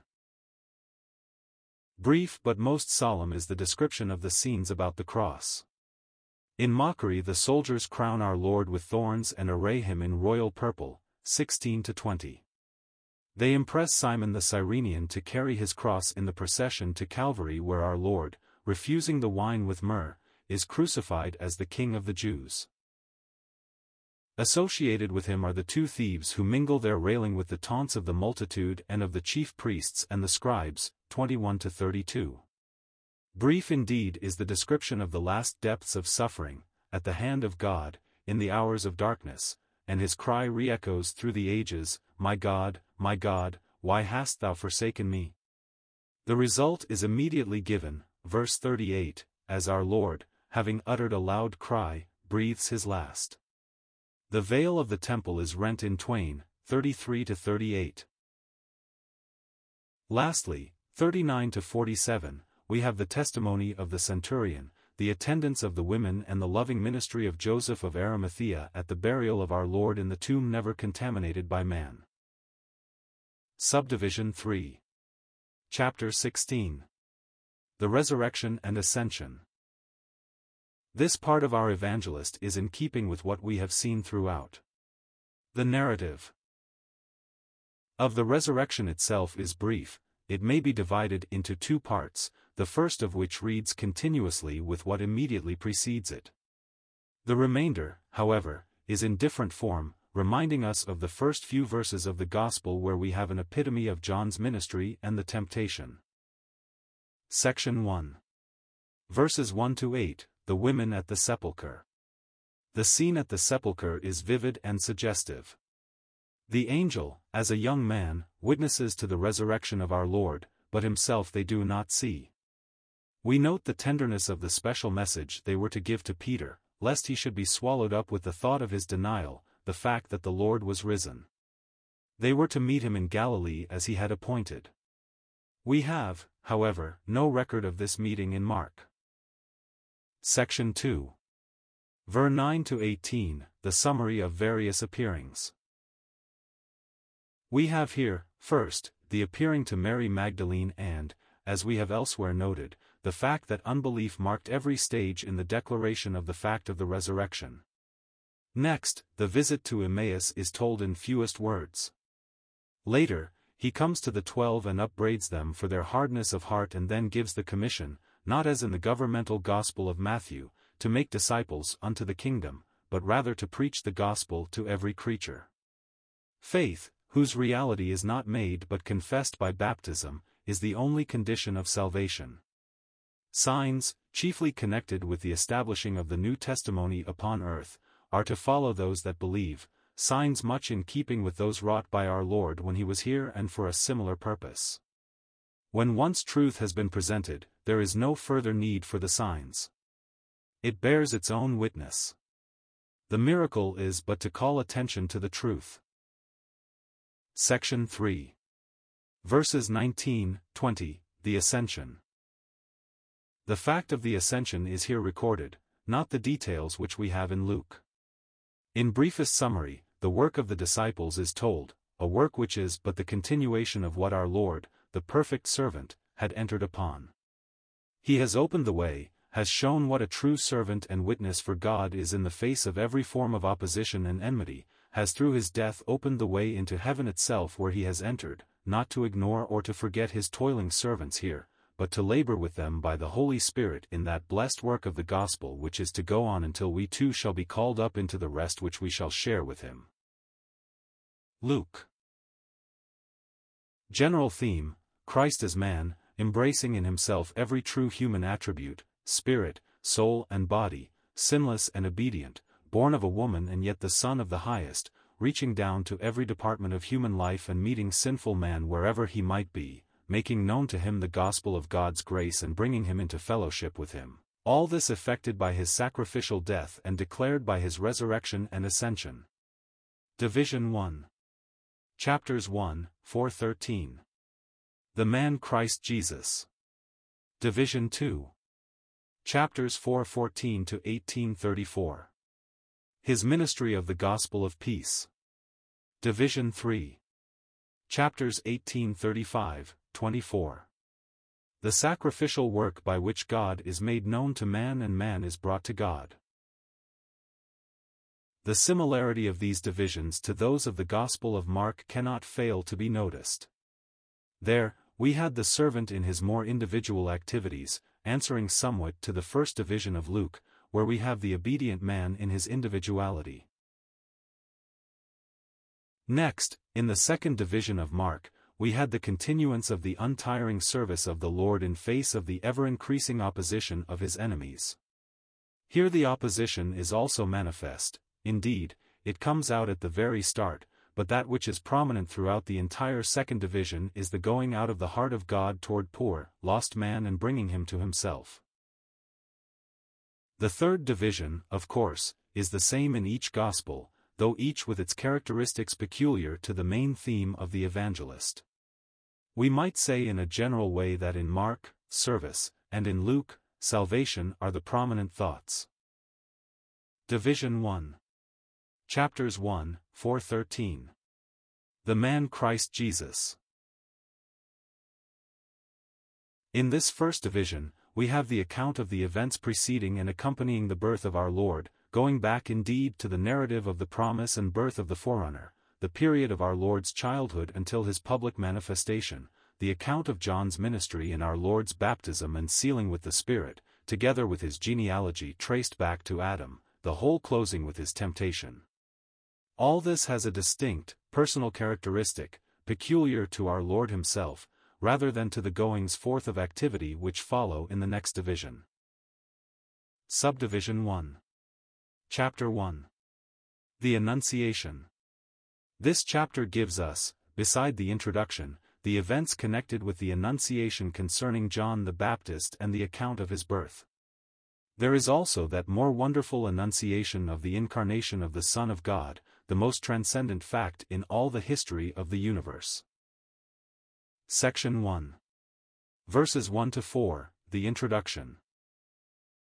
The introductory verses of Luke are quite in contrast with those in Matthew and Mark. In the former, it was the natural Old Testament style, linking the first evangelist with the prophets and historians of the past. In Mark, it was of the briefest character, declaring the beginning of the gospel of Jesus Christ, the Son of God. Here, it is explanatory of Luke's reasons for writing an ordered treatise upon these assured facts connected with the life of our Lord.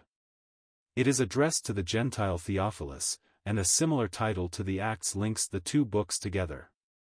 As has been elsewhere suggested, there is an air of literary finish and thoroughness about the style which is an expression of the character of the entire book. The Spirit of God, in describing the perfect man, uses as an instrument one in closest touch with all that was broadly human. Section 2. Verses 5-25. The coming of the forerunner announced. When we say that Luke is the narrative of the manhood of our Lord, it must not be understood that there is any ignoring of the Jewish associations in which he was pleased to be born. Indeed, this could not be, when we remember that the position of the Jewish nation was unique in the world. God had embodied his purposes with a nation, however far that nation may have drifted from his purposes.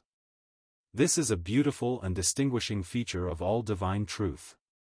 While distinctive, there is a breadth to it which reaches out into other domains. We have not those hard and fast lines which mark the distinctions of human logic. As in the living organism, connective tissue is everywhere present, and as in the rainbow the varied hues shade into one another and blend together, so is it in God's revelation. Thus, the first two chapters are distinctively Jewish, indeed the entire narrative necessarily is thus colored, although the prominent thought is what we have indicated. We find, therefore, here at the outset a distinctly Jewish scene. Zacharias is a priest in one of the courses, the eighth, ordained by King David, see 1 Chronicles 24 verse 10. He is ministering as priest in the temple, offering the incense, a unique privilege greatly esteemed, we are told, and awarded by lot. All that is best in Judaism comes out here. The piety of Zacharias and his wife Elizabeth, the solemnity of the priestly service in which he was engaged, the attitude of the waiting people outside, all afford a glimpse of the reality still left in the midst of what abounded in formalism and emptiness, as suggested by the phrase, in the days of Herod the king, times of lawless indulgence in sin with the outward show of ceremonial punctiliousness, 5-7. Similarly, in the narrative of Ruth, recording as it does events which took place during the troublous times of the judges, we find in the quiet retirement of Bethlehem the place where real faith abides. Zacharias, Jehovah has remembered, Elizabeth, my God has sworn. Their childlessness accentuates the impotence of nature, while their names would remind them of the faithfulness of God's promises. It is this, later on, that Zacharias notices in his song. How appropriate that he should be offering incense in the temple at the very time when God announces to him, through an angel, the beginnings of the fulfillment of his purposes when the true priest would appear in the true sanctuary and offer up that which shall be an eternal fragrance in the presence of God, the excellence of his own person, verses 8-11. Of the words of the angel we need say but little, though all is full of richest meaning. The prayer of Zacharias had been heard. The fact that he had been praying suggests the attitude of the remnant of which he was an example, and the expectant longing of their hearts for deliverance. The importance attaching to the birth of John is not because of what he was, but rather that he would go before the Lord in the spirit and power of Elijah. In other words, as John later declares, he was but a voice crying in the wilderness and pointing men to the true deliverer, 12-17. The unbelief of Zacharias reminds us of what we so constantly find throughout Scripture. God does not hide the weakness of the faith of his beloved people. This weakness explains the dumbness of the aged priest until the day when he sets his seal that God is true. How good it is to see also that God's promises are not dependent upon the strength of our faith, 18-25. Section 3. Verses 26-56. The Annunciation to Mary. This most blessed and solemn scene has been degraded by Rome into an excuse for the idolatry of the mother of our Lord, most foreign, we may be sure, to any thought that was in her bosom. We dare not enter upon too minute a discussion of the amazing mystery of divine love spoken of here. All eternity gazes with adoring wonder at the miracle of all miracles, the incarnation of the eternal Son of God, and yet the circumstances in which that incarnation is announced are the fitting illustration of the lowliness to which he stooped. The meek acquiescence of Mary suggests that acceptance of faith which marks her out for all time as blessed amongst women in her unique position, but as the example for everyone who receives the testimony of God and bows to it. After the Annunciation, which took place between Mary and the angel alone, we have, 39-45, the expression of fellowship between the two holy women. A sense of grace ever produces a desire for fellowship. In the visit of Mary to Elizabeth, this fellowship is most sweetly and beautifully expressed. What a picture it gives us of joy, of sweet companionship, of adoring worship on the part of these two holy women. It is at once a glimpse at remnant piety, a piety which exists wherever true faith is found, and a suggestion of the theme of our gospel, the fellowship of man with God. Mary's song follows, 46-56. We need not be surprised that the heart should go out in worship. Indeed, the whole of this first part of Luke is fragrant with the incense symbolized in Zacharias' offering. Mary worships, Elizabeth worships, Zacharias worships, the angels from heaven worship, the shepherds worship, Simeon worships, wherever the grace of God is apprehended, worship and praise break forth. Mary's song has rightly been compared to that of Hannah. The theme is quite similar, God visits the lowly, lifting them on high, while the proud and mighty are set aside. This is again Luke's theme. How fittingly appropriate, therefore, this sweet song of the Mother of our Lord, expressing as it does, by the Spirit of God, a little prelude to those mightier harmonies which her Son and Lord was to evoke from the willing hearts of a lowly people brought into accord with the will of God by his grace. Section 4. Verses 57-66, the birth of John. This grace, Luke's theme, gives its name to the forerunner.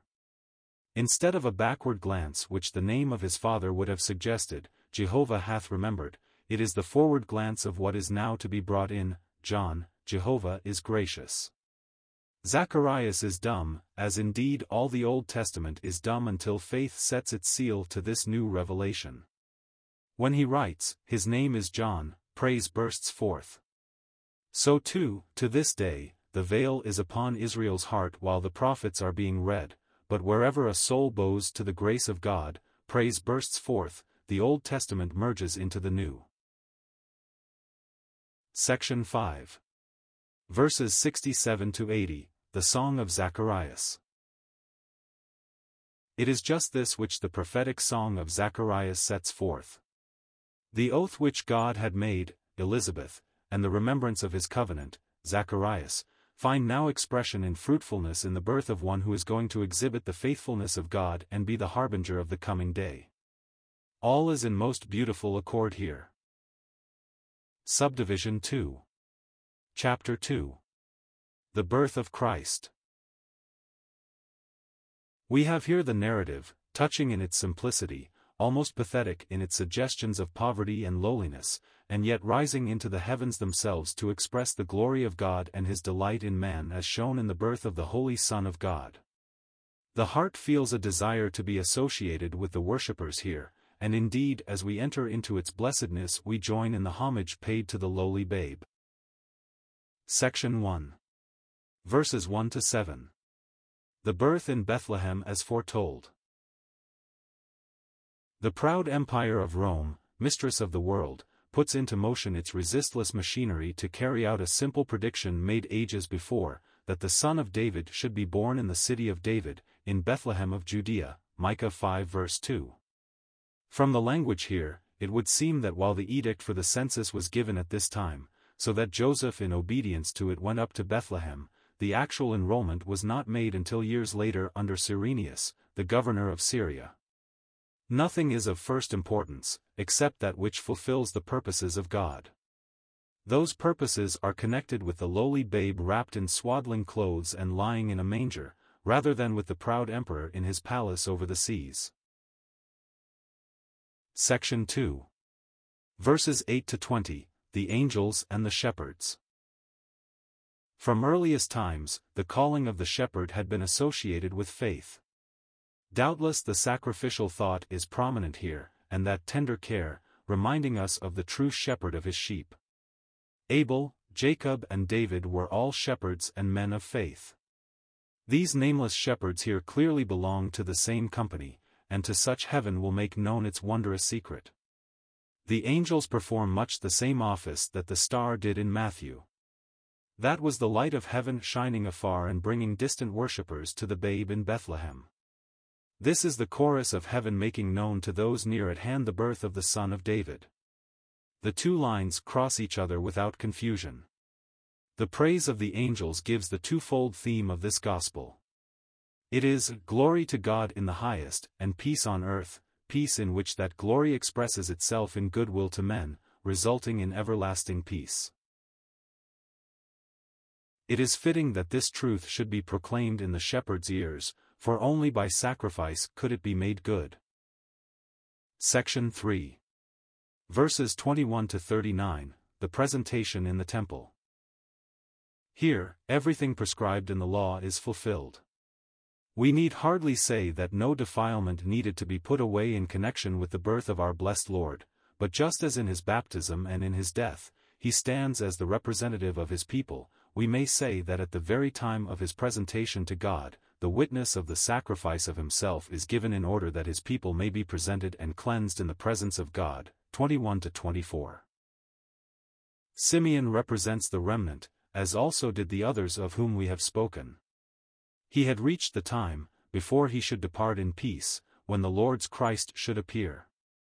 His life therefore passes out of view in the sweet melody which his faith makes, Lord, now lettest thou thy servant depart in peace, according to thy word, for mine eyes have seen thy salvation, 25-32. Turning to the parents, as the Spirit of God in grace associates Joseph with the mother, Simeon pronounces the blessing upon them, but foretells that cross which should reveal many hearts, and the sword which should pierce her own. Thus, at his very birth, the shadow of Calvary is seen, not in gloom however, but showing the changeless purpose of love which no difficulty can thwart and which even death cannot quench. 33-35. The widowed Anna joins in this praise. Most touching is it to see these aged ones, the parents of John, Simeon and Anna, the fires of nature all quenched, earthly hopes all vanished, breaking forth into joy, for the fountain of perpetual youth has sprung up in their hearts and is even now flowing forth. Section 4. Verses 40-52, the growth of the child and his obedience. This early part of our Lord's life closes with the account of the scene in the temple where the evident consciousness of his relationship to the Father is present with him while coupled with perfect naturalness as a child that hungered for knowledge. We need to keep both thoughts in our minds, whether we are able fully to harmonize them or not, for in both together is the true conception of the person of Christ.